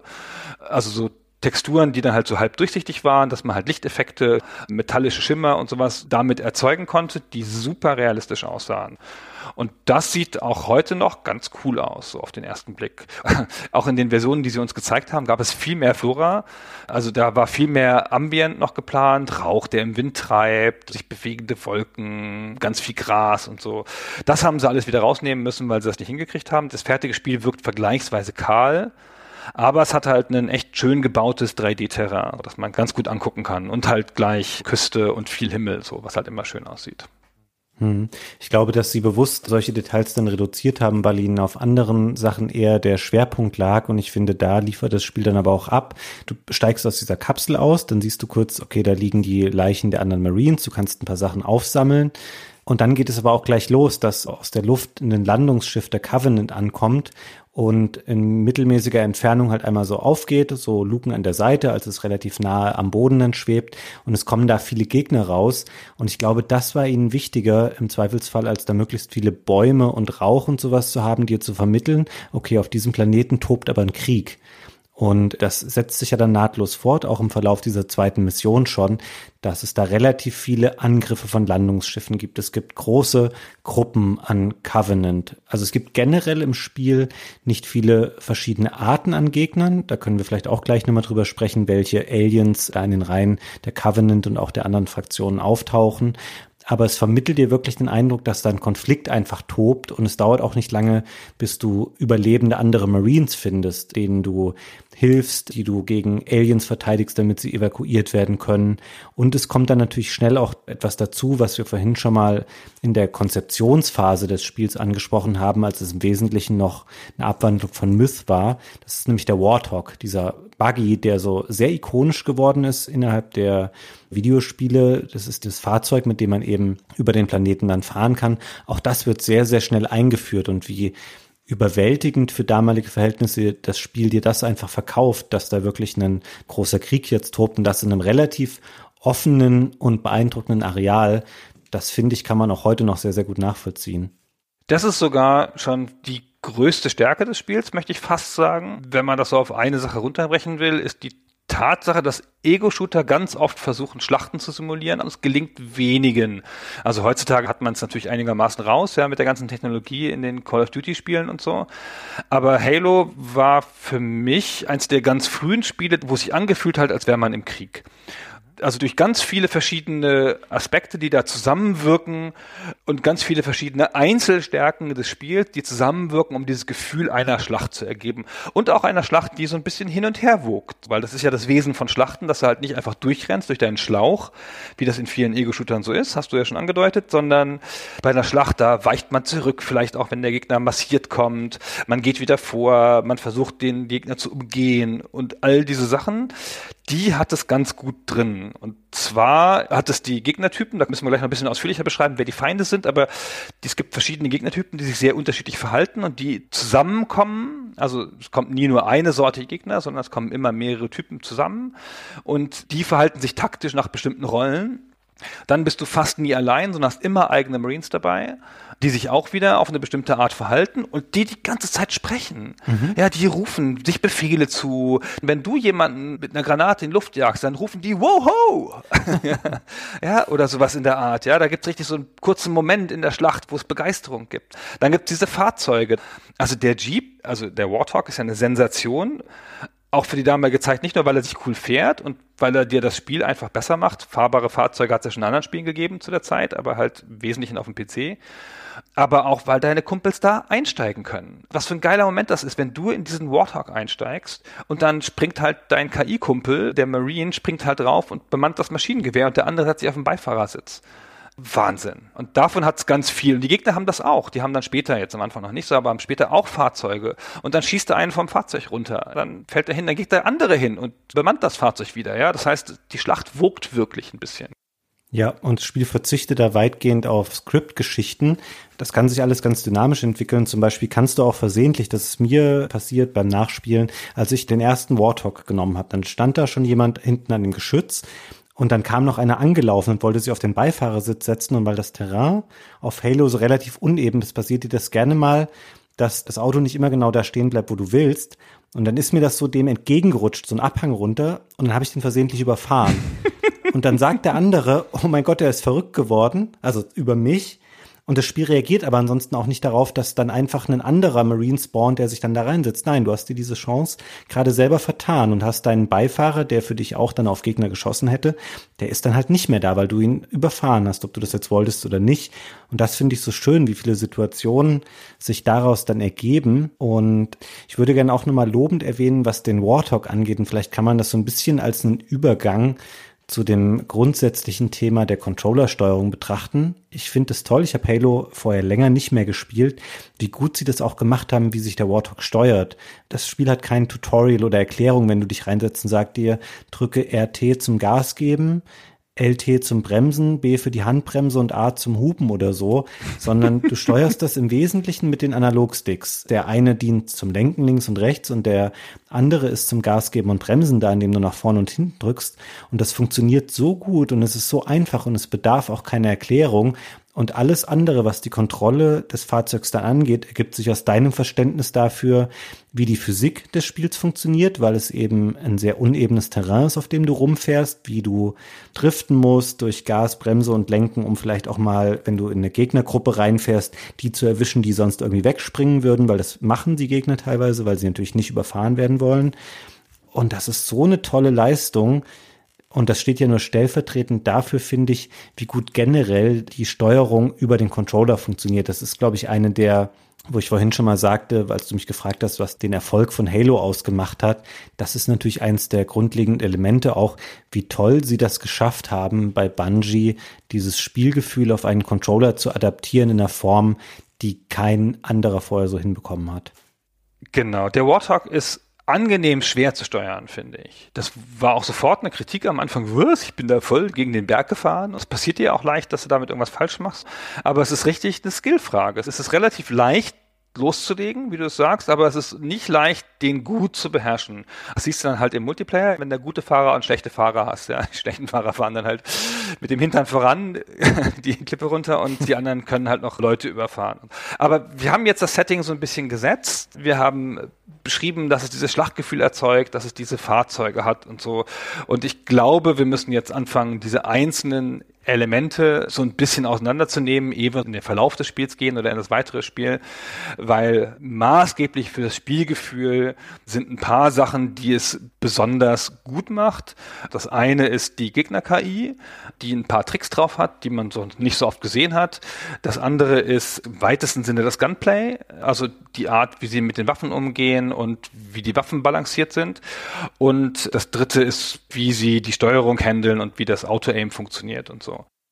Die Hauptgegner über weite Strecken sind ja schon die verschiedenen Aliens, die es gibt innerhalb der Reihen der Covenant. Die ersten sind die Grunts. Das sind so überraschend lustig angelegte Figuren im Rahmen dieses Universums, weil es halt echt einfach so kleine Figürchen sind, die oft auch in Kleingruppen auftreten und dann als Anführer eine stärkere Einheit noch dabei haben, die schnell in Panik geraten, wenn du sie in einen Kampf verwickelst und dann auch gerne mal weglaufen aber auch wenn sie merken, okay, sie sind zu dritt und sie richten Schaden an, dann sind sie auch durchaus optimistisch oder auch angriffslustig und kommen auf dich zu.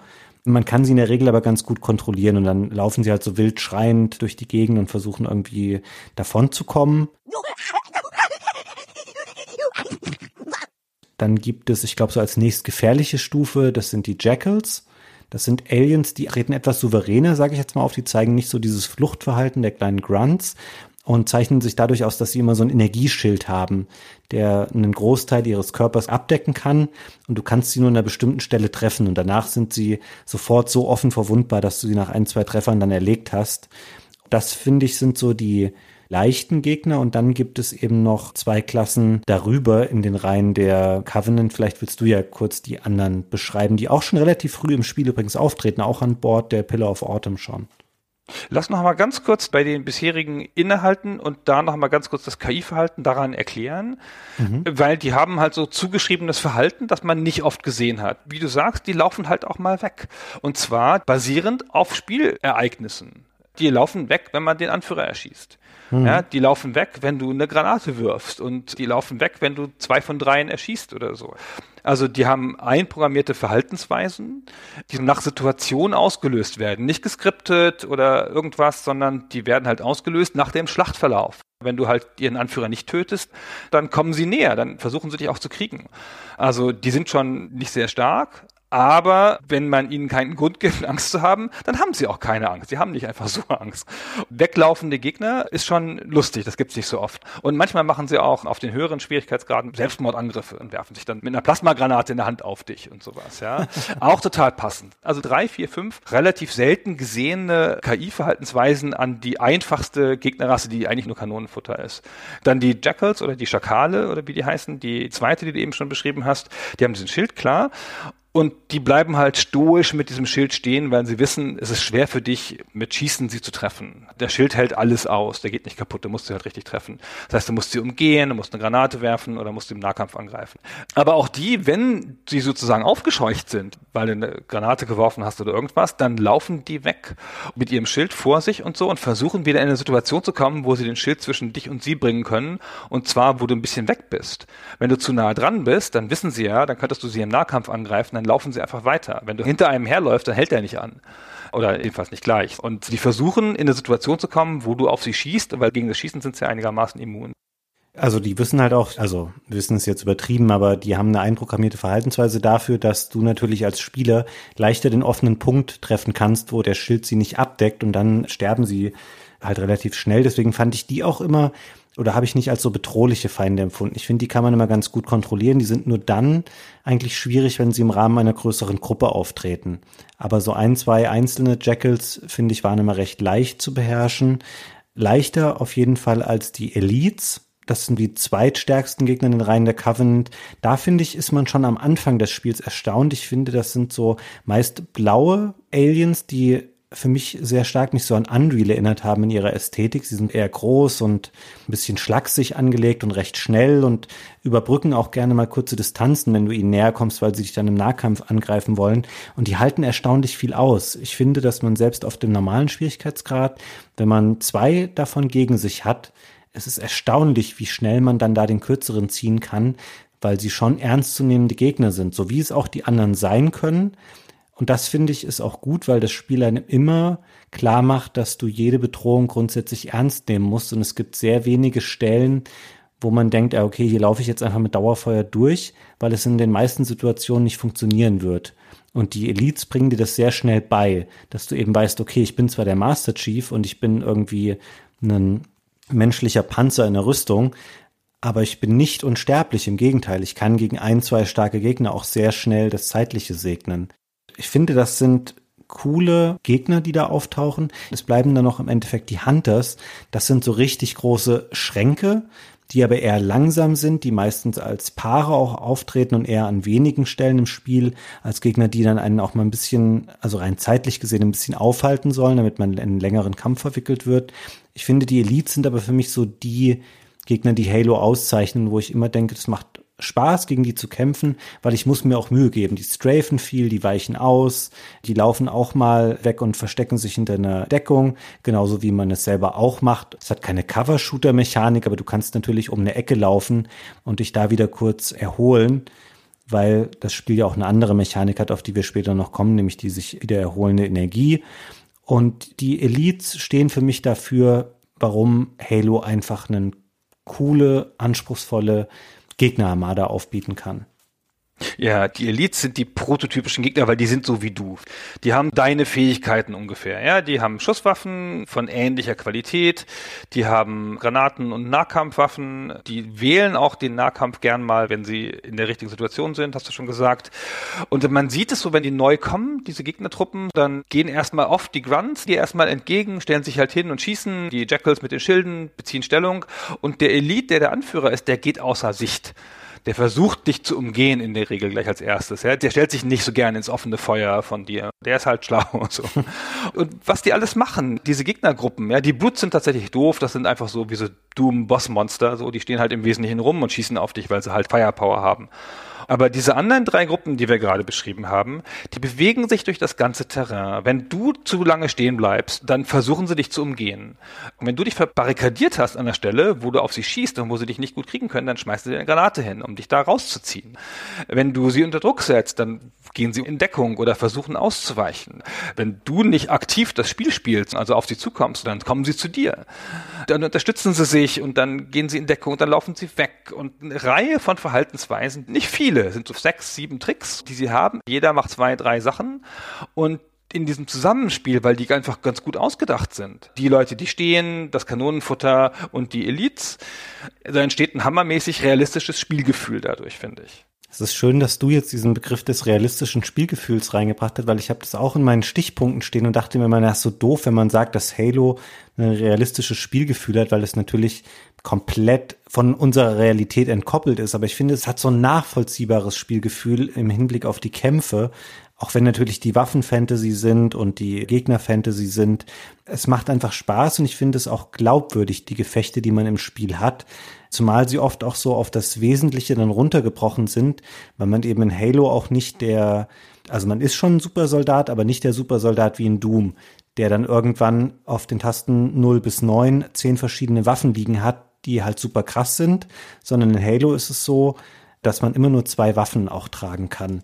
Das ist eine bewusste Begrenzung, die sie geschaffen haben. Das liegt zum einen daran, weil sie auch mit einem Controller die Möglichkeit geben wollten, dass man gut zugreifen kann auf alle Waffen und sowas, wie es heute üblich ist, zum Beispiel, dass man irgendeinen Button gedrückt hält und dann kommt ein Waffenrad und man drückt in irgendeine Richtung.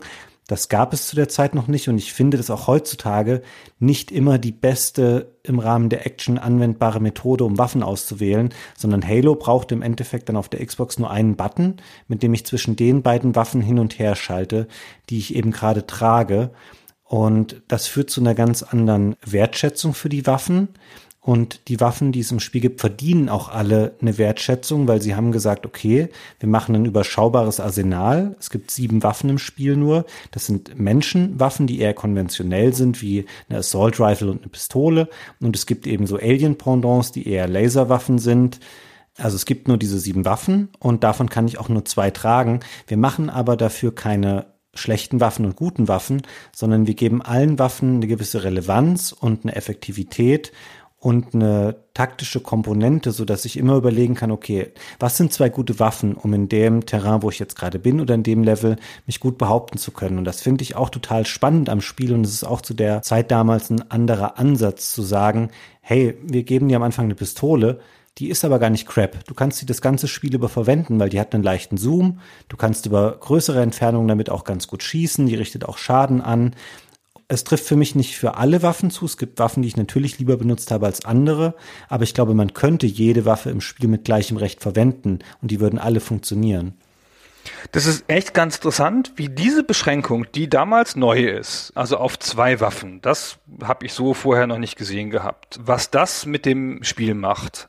Man lernt die Waffen anders zu wertschätzen. Es gibt auch noch den kleinen Trick, dass die Menschen Waffen Munition verbrauchen und du so zwischendurch nachladen musst. Ja, dann hält er sie halt kurz hoch und dann tschack, tschack, tschack, nachladen. Dauert halt eine Sekunde, in der Zeit kannst du nicht schießen. Und die Alien-Waffen, die überhitzen, das sind ja alles Laserwaffen, die brauchen keine Munition, nur eine von den Waffen musst du nachladen, nur den Needler und die anderen schießen halt einfach so, bis die Batterie alle ist. Aber die haben auch diese kleine Pause, wo die kurz überhitzen. Ja, und das heißt, das ist ein taktischer Moment, dann zwei Waffen zu haben, die du abwechselnd benutzt, um diesen Überhitzungsmoment auszuschalten. Wenn gerade deine Waffe überhitzt, zack, schaltest schaltest du um. Und wenn dann bei der anderen die Munition alle ist oder irgendwas, dann schaltest du wieder zurück und die andere hat sich in der Zwischenzeit abgekühlt. Da kannst du weitermachen. Also schon das ist ein taktisches Element. Es gibt einen ganz anderen Flow. Man kann das Spiel auf Easy ganz gut spielen. Ich habe das jetzt nochmal auf Easy gespielt und dann bewegst du dich halt und du schießt und dann wirfst du hin und wieder eine Granate. Die Granaten sind auch ganz toll, weil es auch da vielleicht das erste Spiel war, dass die Granate nicht wie eine Waffe behandelt, sondern halt wie eine Extrawaffe.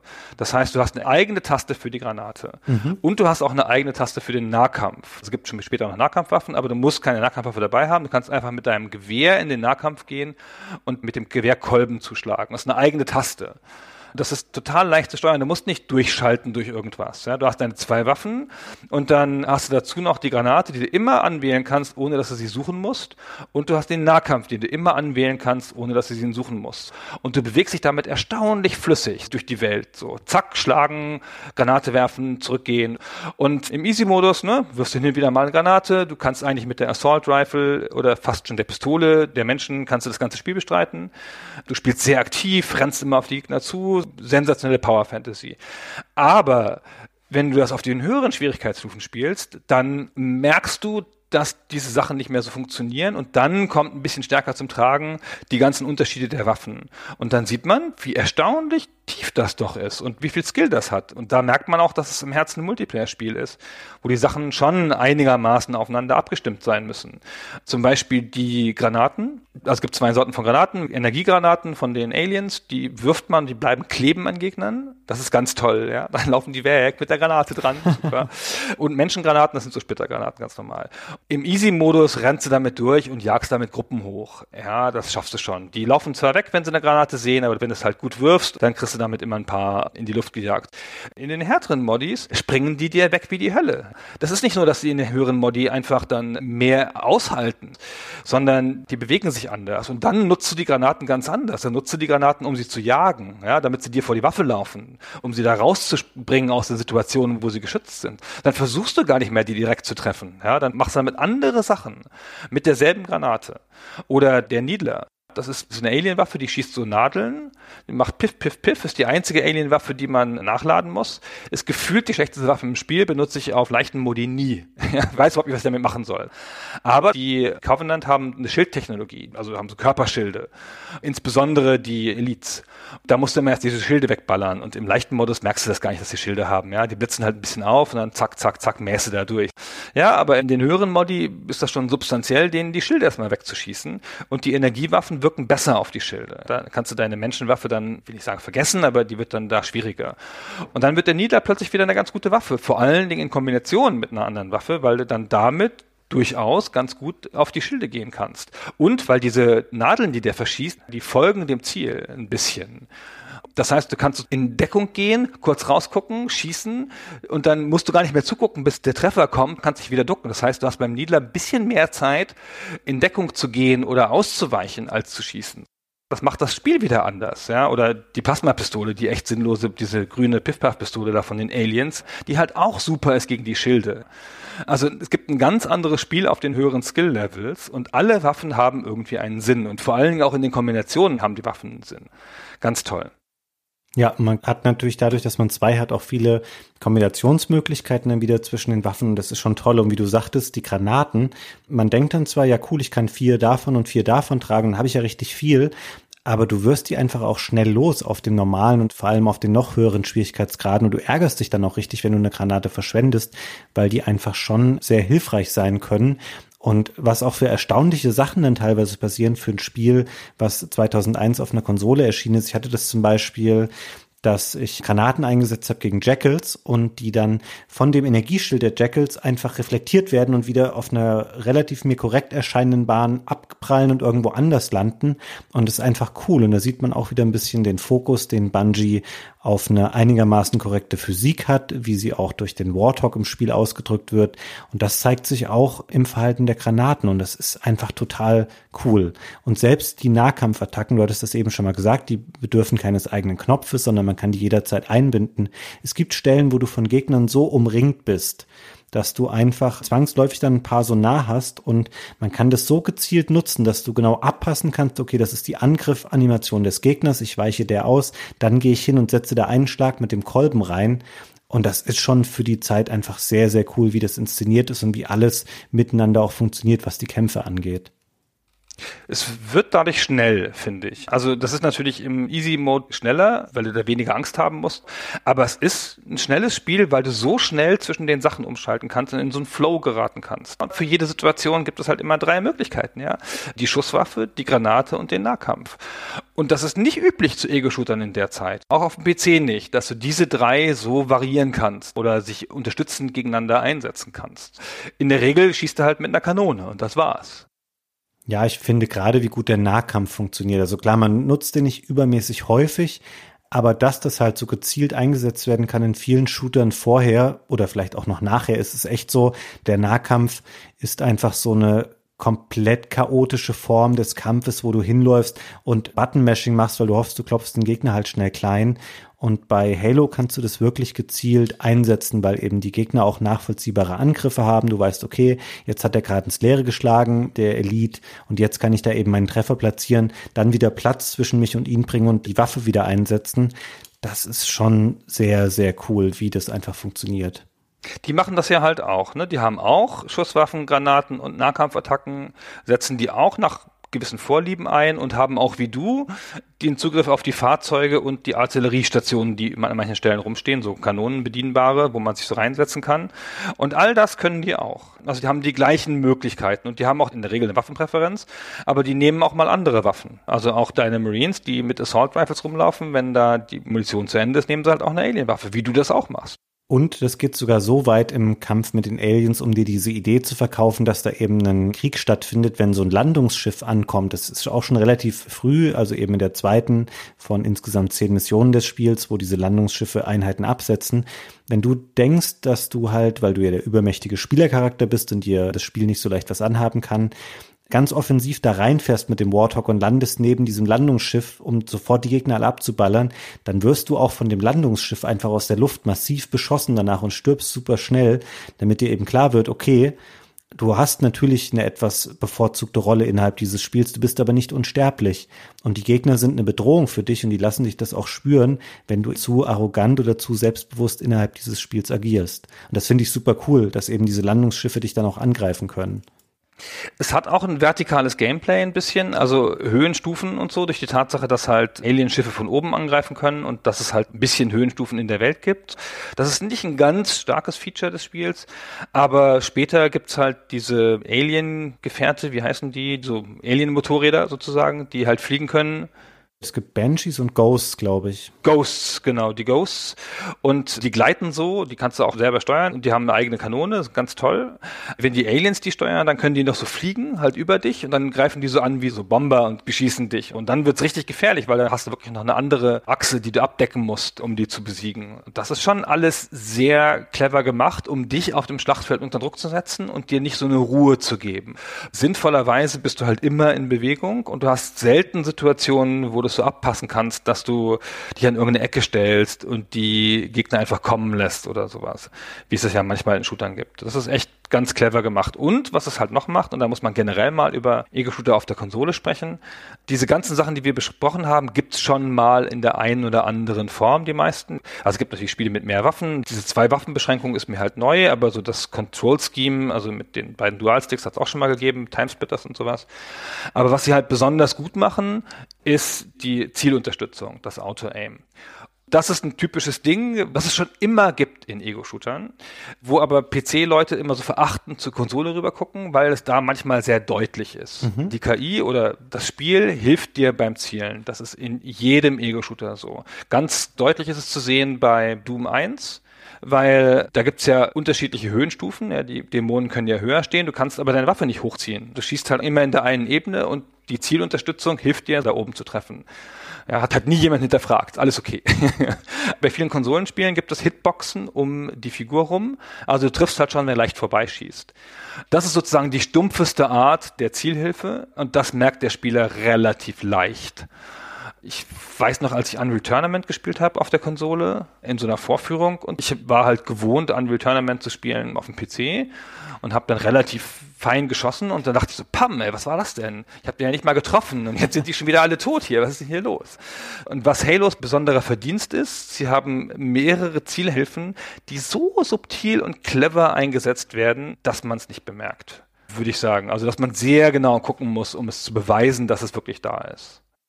Also ich gebe dir recht, das haben sie wirklich fantastisch gemacht. Es ist kein Geheimnis, dass das Spiel diese Unterstützung benutzt. Hat auch Bungie nie einen Hehl draus gemacht, aber sie haben es wirklich sehr, sehr, sehr clever und subtil verbaut. Ich finde, dass man wenig merkt, dass es eine Zielhilfe hat in dem Sinne, dass das Spiel es dir leichter macht, das Fadenkreuz auf den Gegner auszurichten.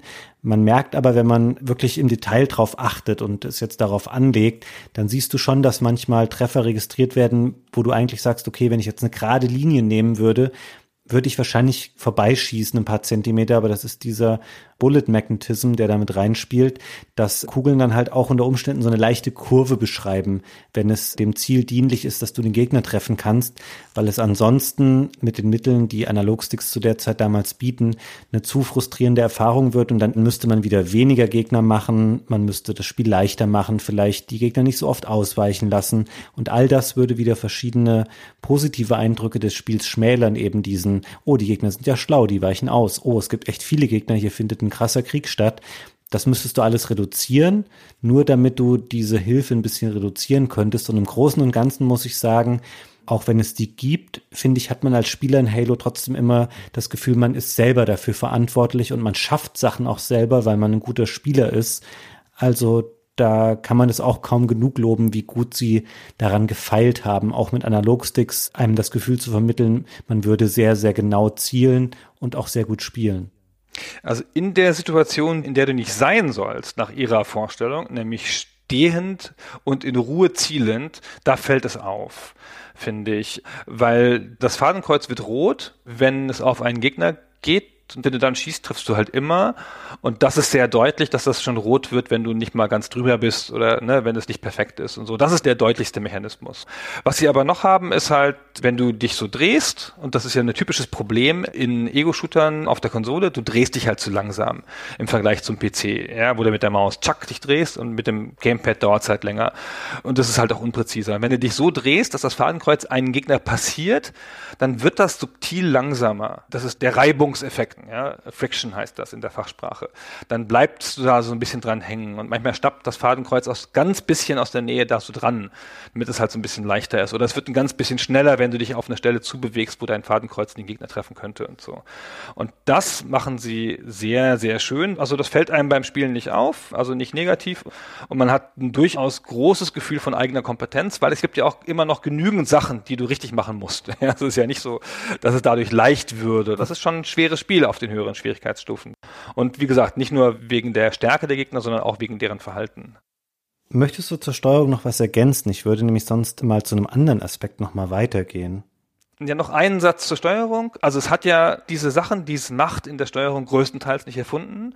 Aber diese Zusammenstellung von Sachen, zwei Waffen, die Buttonbelegung, das Steuern mit den zwei Analogsticks, auch, dass man den Analogstick drücken kann für den Zoom, also den Analogstick nochmal anders zu nutzen.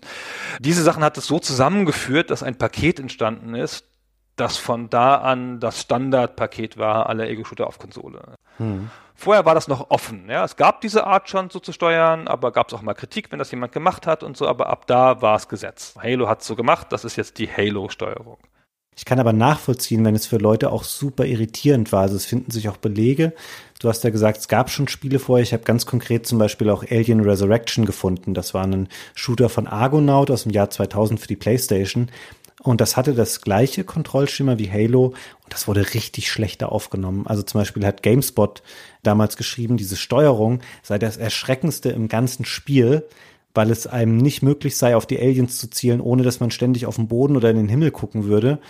Weil das für Leute damals, glaube ich, echt einfach, selbst wenn du dich professionell damit beschäftigt hast oder vielleicht auch gerade, weil du eben so darauf gepolt warst, dass sich ein Spiel nicht so steuert und man so nicht zielt, dass da schon auf jeden Fall ein Anpassungsvorgang vonnöten war, bis man das abgespeichert hatte, wie das denn jetzt funktioniert und damit zurechtgekommen ist. Es ist interessant, dass das alle Spiele vor Halo oder nicht alle Spiele, aber einige Spiele vor Halo gab, wo das halt echt nicht positiv dann aufgenommen wird oder wo das keinen bleibenden Eindruck hinterlassen hat. Halo setzt es ja auch in diesem Paket so schön um. Es ist ja nicht nur, dass man sich entscheidet, eine bestimmte Art von Steuerung zu nehmen, sondern der Controller ist ja auch gut, ja, der Xbox-Controller damals. Und sie haben das auch einfach ganz gut umgesetzt. Ja, das reagiert gut, das passt gut zu den restlichen Sachen. Die Buttons liegen gut, es liegt nahe. So auf dem rechten Zeigefinger schießt du halt und auf dem linken Zeigefinger wirfst du halt die Granate. Ist super, ja, völlig nachvollziehbar, musst du nicht drüber nachdenken. Machst du ein, zwei Mal, hast es raus. Erinnerst du dich noch dran, Gunnar? Du hast vorhin mal drei Punkte aufgezählt. Das erste davon waren die Gegner im Spiel. Vermutlich war ein anderes die Steuerung. Kannst du dich noch dran erinnern, was alle drei dieser Punkte waren? Es war diese Unterstützung, das Auto-Aim und so. Sehr schön. Dann lass uns doch mal eben, weil das ist auch nämlich so ein typisches Halo-Element, was immer gerne genannt wird als ein prägendes Beispiel und das können wir, glaube ich, relativ schnell abhandeln. Und ich habe es vorhin schon mal kurz angerissen, dass man sich im Kampf mit den Elites auch mal versteckt hinter einer Wand, was Halo ja auch gemacht hat. Halo hat quasi zwei verschiedene Arten von Lebensenergie benutzt. Es gibt einmal die Lebensenergie des Master Chief selbst, die man auffüllt, indem man Medikits einsammelt oder so Health Packs, die im Spiel verteilt sind. Und diese Energie regeneriert sich auch nicht selbst. Dem übergeordnet gibt es aber noch deinen Schutzschild. Du hast das schon mal als Pendant beschrieben, auch bei den Aliens, die sowas auch haben. Und dieses Schutzschild muss immer erst reduziert werden, also runtergeballert werden oder runtergeschlagen werden, bevor du wirklich anfängst, dann deine eigentliche Lebensenergie zu verlieren. Und dieses Schutzschild regeneriert sich von selbst. Und auch das ist ein Element, was Halo verwendet, was in der Folge in angepasster Form, weil die meisten Spiele später haben nur eine Art von Energie, die sich wieder regeneriert, dann auch verwendet haben, weil es eben so gut funktioniert hat. Und ich finde auch da es wirkt sich nicht negativ aufs Spiel aus. Man fängt deswegen nicht an, komisch zu spielen und zu denken, okay, ich laufe jetzt die ganze Zeit weg und verstecke mich irgendwo. Das lässt das Spiel auch meistens nicht zu, weil es in den offenen Arealen auch Gegner von allen Seiten geben kann oder auch auf verschiedenen Höhenebenen. Das heißt, du kannst gar nicht unbedingt immer davonlaufen.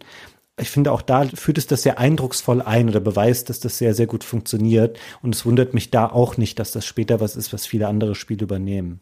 Halo hat das damals, wenn nicht erfunden, dann popularisiert und eigentlich, wie ich finde, in einer sehr eleganten Art, weil dieser Schild hat sich regeneriert, aber immer erst so mit vier, fünf Sekunden Verzögerung. So ganz leicht war es dann nicht. Im richtigen harten Kampf hat es dir nichts geholfen. Es gab so eine Art Instant-Kill auch an ein paar Stellen, wenn du zum Beispiel gerammt wurdest von einem fliegenden Gegner oder so, von einem Ghost oder Banshee, dann warst du halt auch mal sofort tot. Und es hatte halt noch die Kombination mit den klassischen Lebenspunkten, die dir abgezogen werden konnten und die einfach nicht wieder gewachsen sind. Ja, wenn es halt hart auf hart ging und du hast halt nur noch einen Lebenspunkt gehabt, dann hat sich zwar der Schild über dem einen Lebenspunkt regeneriert, aber die zu der vollen Zahl von fünf fehlenden vier Punkte hast du nicht wiedergekriegt. Ja, du warst halt immer noch sehr gefährdet. Und das hat so eine angenehme Bedrohlichkeit noch gehabt. Das hat dann gepiept, der Schild und so, Hilfe, ich muss aufgeladen werden. Und du hattest damals, und ich weiß nicht, ob das Ego-Shooter zu der Zeit schon hatten, da kann ich mich nicht mehr dran erinnern, du hast diesen roten Einschlag gesehen, an dem du sehen konntest, von welcher Seite der Treffer kam. Hm, stimmt. Da weiß ich jetzt gar nicht mehr, ob das da neu war oder ob das das schon länger gab. Kann sein, dass es in PC-Shootern schon gegeben hat vorher, aber ich wüsste es jetzt nicht auswendig. Das habe ich jetzt so, als ich es gespielt habe, als gesetzt hingenommen, dass ich gar nicht mehr das als besonders prägendes Element oder als was wahrgenommen habe, was Halo eingeführt hat glaube es fast nicht, dass Halo das erschaffen hat. Aber ich finde es eigentlich auch interessant, weil wie du schon sagtest, man hat eben dadurch, dass da unter der Schutzebene noch diese Lebensenergie lag, die sich eben nicht aufgefüllt hat, auch mehr darauf geachtet, als es später in anderen Spielen war, wo du wieder komplett schadfrei warst, wenn du diese kurze Pause überstanden hast. Fand es eigentlich gut. Aber Bungie selbst hat es ja auch schon in Teil 2 dann aufgegeben. Da gab es keine Health Packs mehr oder Energie, die man noch regenerieren musste diese Ära war dann eben angestoßen und für ganz, ganz viele Jahre war das so gesetzt, dass der Held sich komplett wieder erholt, wenn man eine Zeit lang keinen Schaden nimmt. Vielleicht sollten wir einmal jetzt nochmal, Gunnar, weil wir haben angefangen, ein bisschen so den Anfang der Geschichte anzureißen, da nochmal weitergehen, damit wir vielleicht auch nochmal auf dieses Thema der religiösen Motivik zurückkommen, was du vorhin schon mal angesprochen hast. Ich würde dafür einmal kurz nochmal weiter erzählen, nachdem man dann gelandet ist auf Halo, dann hat man relativ schnell das Ziel, dass man den Captain der Pillar of Autumn, der wird dann gefangen genommen auf Halo von den Covenant, befreien soll aus einem Schiff. Und während man auf diesem Weg dahin ist, das ist alles ein bisschen komplizierter und dann kommt man in Kontakt mit der Flood. Das ist eine weitere, so eine parasitäre Alienform innerhalb der Spielewelt und die wird versehentlich freigesetzt durch die Covenant und die Flood sind nochmal ganz anders als Gegner im Spiel dann. Das sind eher so, ich sag mal, etwas krude, organisch geformte Charaktere und Gegner, die immer direkt, weil sie eher so instinktgetrieben wirken sollen, auf den Master Chief eindringen und versuchen, den zu töten. Da gibt's auch eine super nervige Form dessen. Das sieht aus wie so ein großer weiß ich nicht, so ein Organsack, der dann aufplatzt. Das ist so typisch wie diese Gegner, die es später auch bei Left 4 Dead und sowas gab, die dir auch massiven Schaden zufügen oder dich sofort töten können. Und im Grunde ist es so, dass die Flood quasi vorher gebannt waren oder nicht mehr in dieser Welt in Erscheinung getreten sind und Halo wurde erschaffen als eine Art Schutz von eben diesen Forerunnern, das hast du glaube ich ganz am Anfang schon mal gesagt, also den Blutsvätern Und die Halos oder der Halo, der im Spiel auftaucht, ist quasi auch so ein Schutzmechanismus gegen die Flood. Denn wenn der zerstört wird, wird alles organische Leben in einem riesigen Radius auch vernichtet und der Flood wird damit die Lebensgrundlage entzogen, weil sie nichts mehr haben, von dem sie sich ernähren können. Und dann gibt es diese, ich weiß gar nicht, warum sie diese Ebene überhaupt reingebaut haben, weil es wäre gar nicht notwendig gewesen. Die Covenant wiederum missinterpretieren Halo als was anderes. Für die ist das so eine Art religiöses Artefakt, was sie anbeten und verehren. Die wissen, glaube ich, auch um diese Geschichte mit den Forerunnern, dass die von denen erschaffen wurden, aber von den Covenant werden die angebetet. Warum ist das so? ist das nicht alles total abgefahren? Ich glaube, das kommt aus der Science Fiction. Also sie sind ja ein Science Fiction Spiel, ja, ist ja klar. Aber es gibt ja mehrere Arten, sich dem Thema Science Fiction zu nähern. Das klassische Science Fiction Thema ist, was wäre wenn? Und dann gibt es noch die Hollywood Science Fiction, die geht so, da ist ein Raumschiff und es gibt Aliens. Also ist es Science Fiction. Mehr müssen wir nicht wissen. Und dann wird eine Abenteuergeschichte erzählt, die halt zufällig im Weltall spielt oder sowas. Und die Bungie als Studio sind halt Science-Fiction-Fans klassisches Nerd-Studio. Hast du schon so ein bisschen die Atmosphäre beschrieben. Das war halt, also bevor sie zu groß wurden und von Microsoft gekauft wurden, das war halt so eine Truppe von Kerlen, alle in den 20ern und 30ern, schwarze T-Shirts, Pizza essen, total auf ihre Sachen fixiert. So. Und das waren halt auch Science-Fiction-Fans. Und auch Halo, also dieses Konstrukt dieser Ringwelt, also es ist ja ein Metallring, der im All schwebt und wo eine Atmosphäre und Erde und Wasser und Luft innen ist. Das ist ja diese beeindruckende Ikonografie. Das ist eine Idee von Larry Niven, der halt in dem Roman Ringworld das erstmal so beschrieben hat. Und das wurde dann noch ein paar Mal aufgegriffen, prominentesten, wie ich finde, in den Culture-Romanen also Anspieltipp für die Culture-Romane von Ian Banks ist Player of Games. Ein Roman, in dem Spieler Helden sind. Also wie heute so E-Sportler quasi, nur halt von langsameren Spielen, so schachartigen Spielen sind die Helden. Mhm. Werden gefeiert wie Sportstars heutzutage. Das ist ganz toll. Und da gibt es auch diese Ringkonstrukte so. Das ist halt ein Konzept aus der Science Fiction, das sie übernommen haben, weil es cool ist und technisch und ganz gut passt.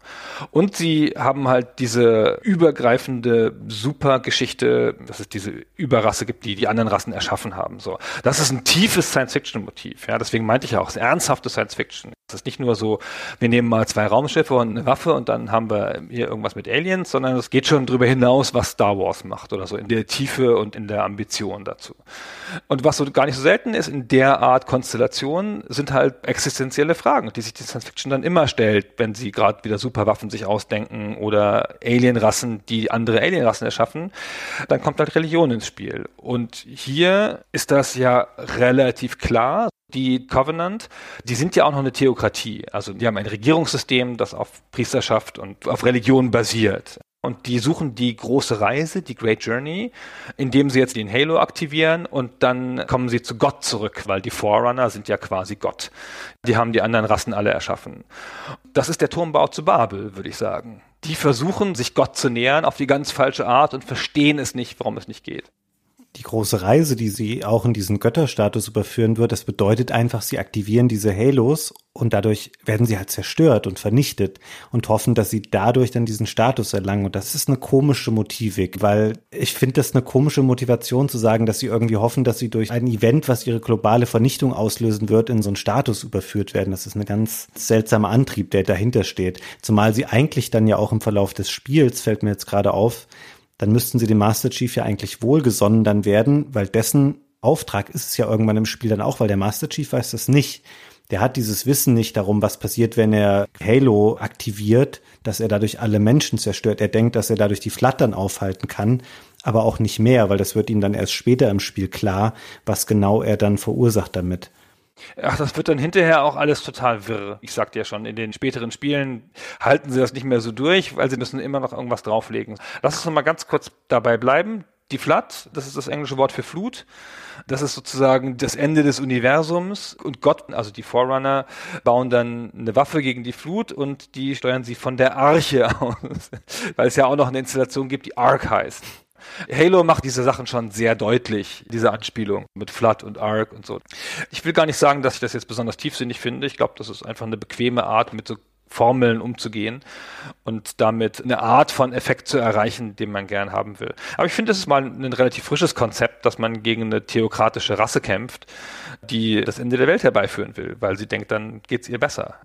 ist eigentlich ganz erstaunlich, wenn die Covenant so überlegen sind im Vergleich zur Menschheit und den Weltraumkampf problemlos für sich beherrschen können, dass sie es halt nie schaffen. Es gibt ja nicht, wie man dann erfährt, nur eine Halo-Installation, sondern es gibt ja mehrere in diesem ganzen Universum. Dann müssen sie es doch irgendwann mal schaffen, eines von diesen Dingern zu aktivieren. Aber ich glaube, sie können das nicht von sich selbst aus. Ne? Die sind darauf angewiesen, dass es jemand anderes für sie macht. Oder irgendwie war doch da was, die Begründung dafür ist, warum die Covenant das nicht selber auslösen können. Also es ist halt auch echt mal eine komplexe Technologie. Und das lebt ja auch noch einer der Forerunner und so. Ach, da wollen wir gar nicht zu tief einsteigen. Das führt relativ weit, aber zumindest noch das sei erwähnt. Der Master Chief ist natürlich so eine Art Messias-Figur. Der kriegt auch immer größere Aufgaben, an dem hängt dann so viel. Und das ist so ein bisschen auch der letzte seiner Art, ja, und alles guckt auf den. Hat jetzt keinen Bezug als Gottes Sohn, aber ist schon irgendwie derjenige, der die Menschheit retten muss. Ich finde dann die Auflösung, also er schafft ja wirklich ein riesiges Dilemma im Verlaufe des Spiels, weil er aktiviert Halo oder er leitet notwendige Schritte dazu ein und trifft im Verlauf des Spiels dann noch so eine andere KI, nämlich den 343 Guilty Spark. Und irgendwann wird dann dem Master Chief und Cortana klar, dass durch das, was der Master Chief macht, er wird die Flat besiegen, weil er eben genau diesen apokalyptischen Event auslöst, den ich vorhin schon beschrieben habe, der dann auch eben alle Menschen und alles biologische Leben im Universum vernichtet. Und dann will er das verhindern und ich finde, dieser Plan B, der dann in Kraft tritt, der ist so ein bisschen simpel im Vergleich dazu gestaltet, weil dann sagt er, ja, okay, ich will jetzt Halo anders zerstören. Ich will ihn nicht aktivieren, sondern ich zerstöre ihn einfach, indem ich die Pille of Autumn in die Luft sprenge. Und das löst dann eine Verkettung an Ereignissen aus, die letztendlich auch zur Vernichtung dieses Halos führt, auf dem er ist und dann im Idealfall auch zur Vernichtung der Flood.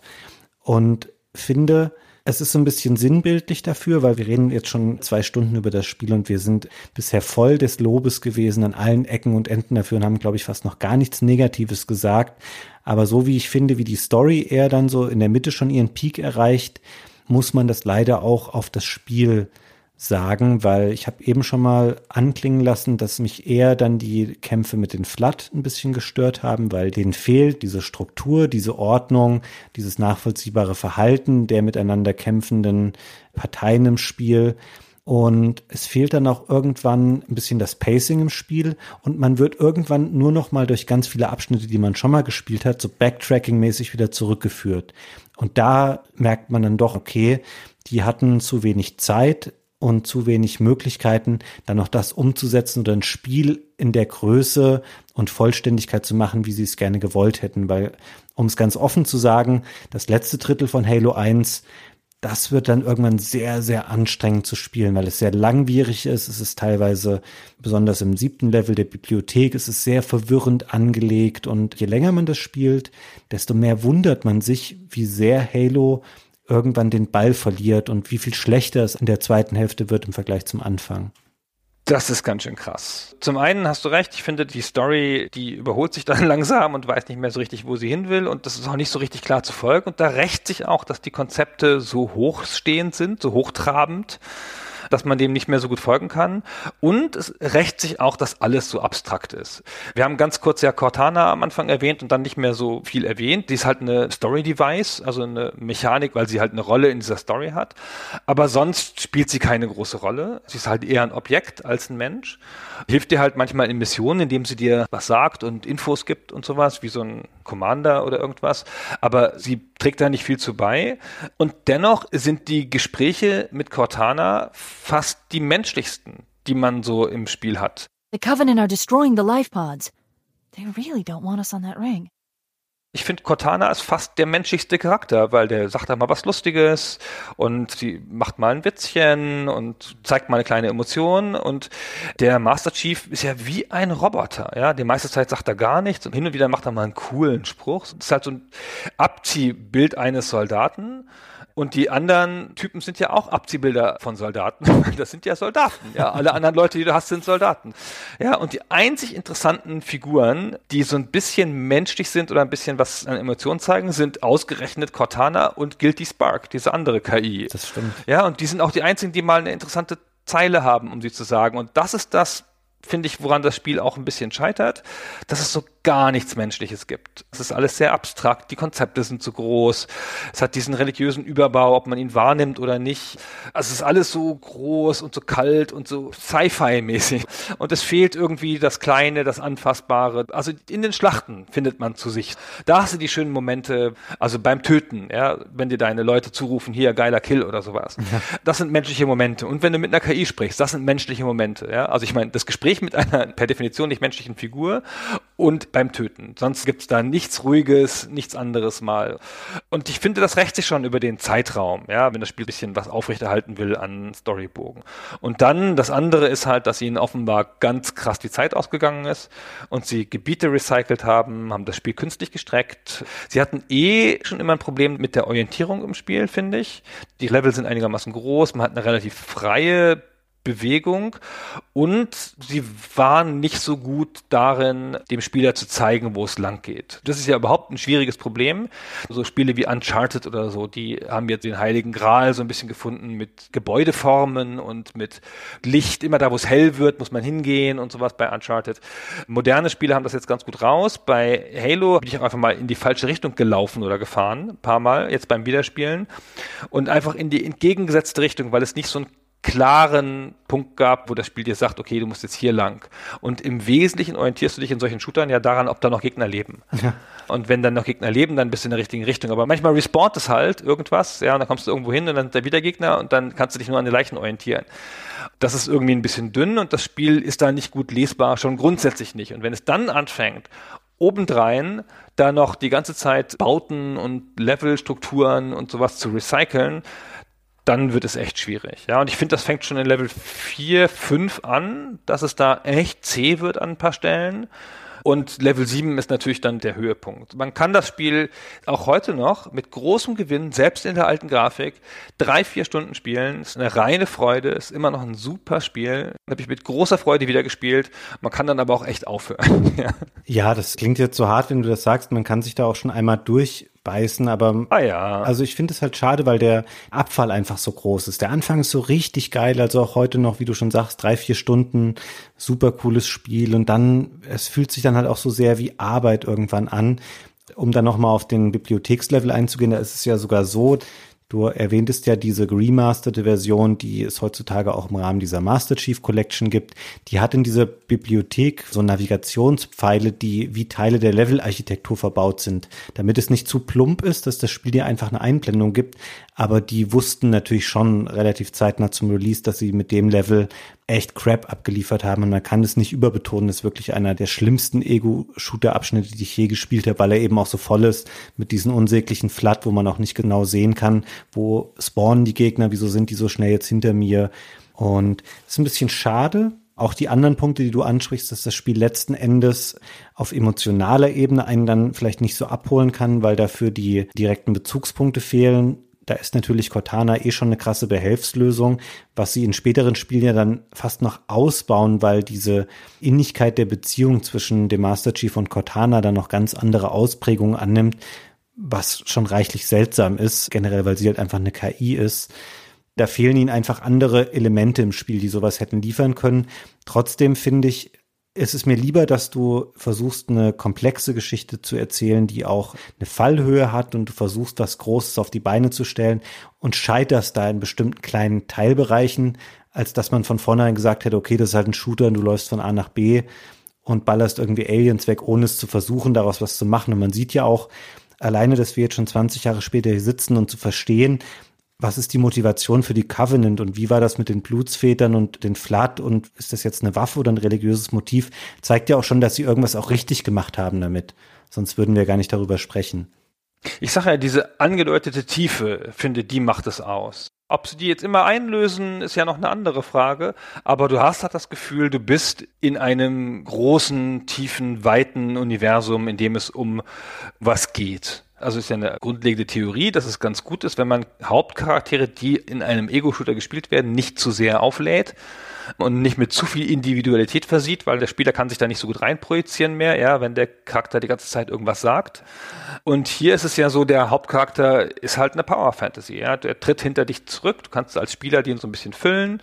Der steht dir dabei nicht im Weg, der ist halt ein Machtinstrument in dieser Welt, das du spielen kannst. Und das ist ja auch ganz schön, ehrlicherweise. Mhm. Ich habe übrigens nochmal alte Tests nachgelesen, weil ich genau das mit dem Bibliothekslevel nochmal wissen wollte. Und ich habe den Test auf GameSpot nachgelesen und der sagt, 16 Stunden lang durchgängige Hochspannung, dieses Spiel ist halt der Hammer. Wie die Siege-Szene, die Belagerungsszene in Terminator 2, nur auf 16 Stunden.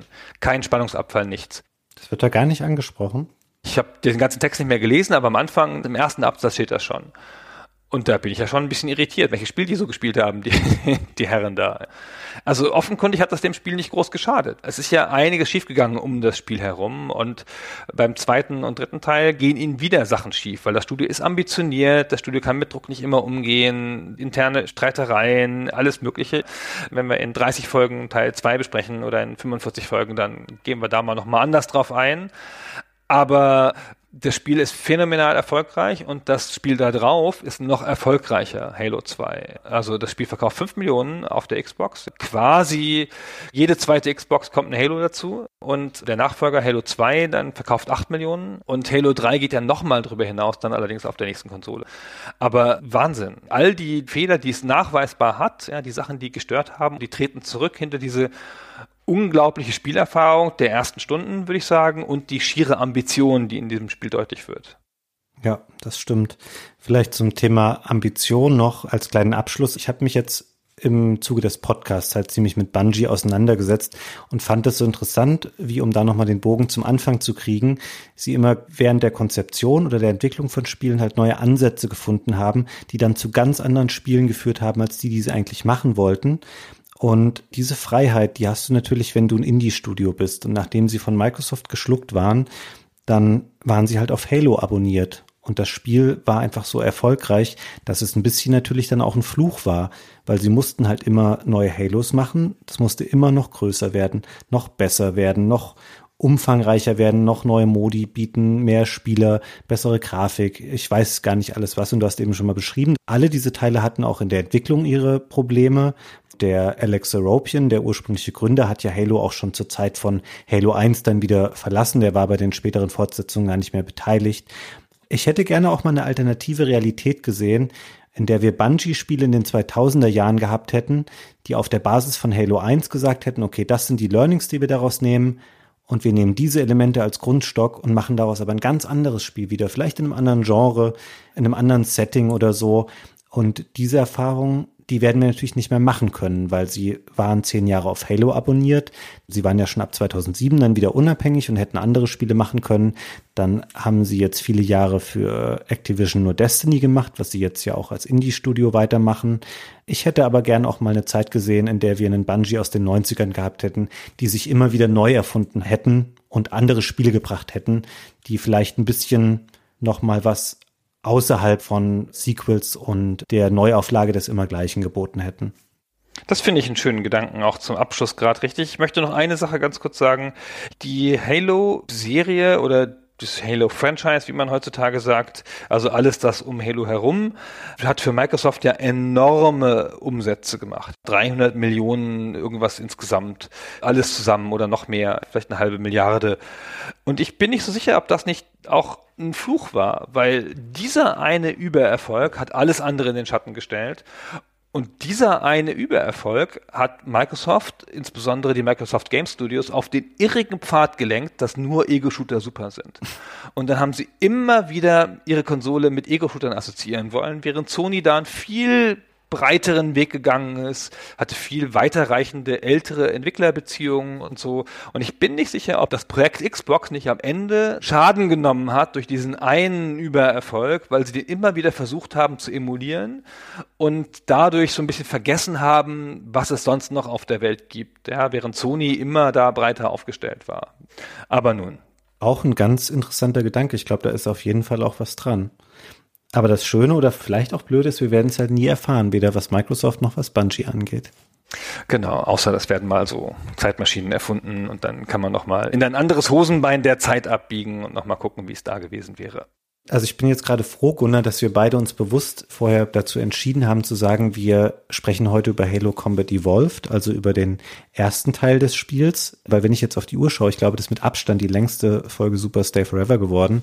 Und wenn wir jetzt noch Halo 2 bis 5 hier hätten besprechen wollen und noch ODST und Halo Reach, dann wären wir aber noch ein, zwei Tage beschäftigt gewesen, glaube ich. Dann wären wir noch ein bisschen dran. Dann müssten wir jetzt einfach noch ein bisschen weitersprechen. Das machen wir nicht, das machen wir mal in einer anderen Folge. Das halten wir ja auch bei Stay Forever so, dass wir bei sehr umfangreichen Serien immer nur einen Teil besprechen und die anderen dann mal irgendwann nachschieben. Irgendwann. Ihr wisst das ja. Ihr seid ja schon ein bisschen Kummer gewohnt und so. Ich sag nur Baldur's Gate 1 und 2. Hm. Schauen wir mal, wann Baldur's Gate 2 kommt. Na gut, dann vielen Dank, Fabian. Ja, vielen Dank auch von mir. Vielen Dank euch fürs Zuhören und bis zum nächsten Mal.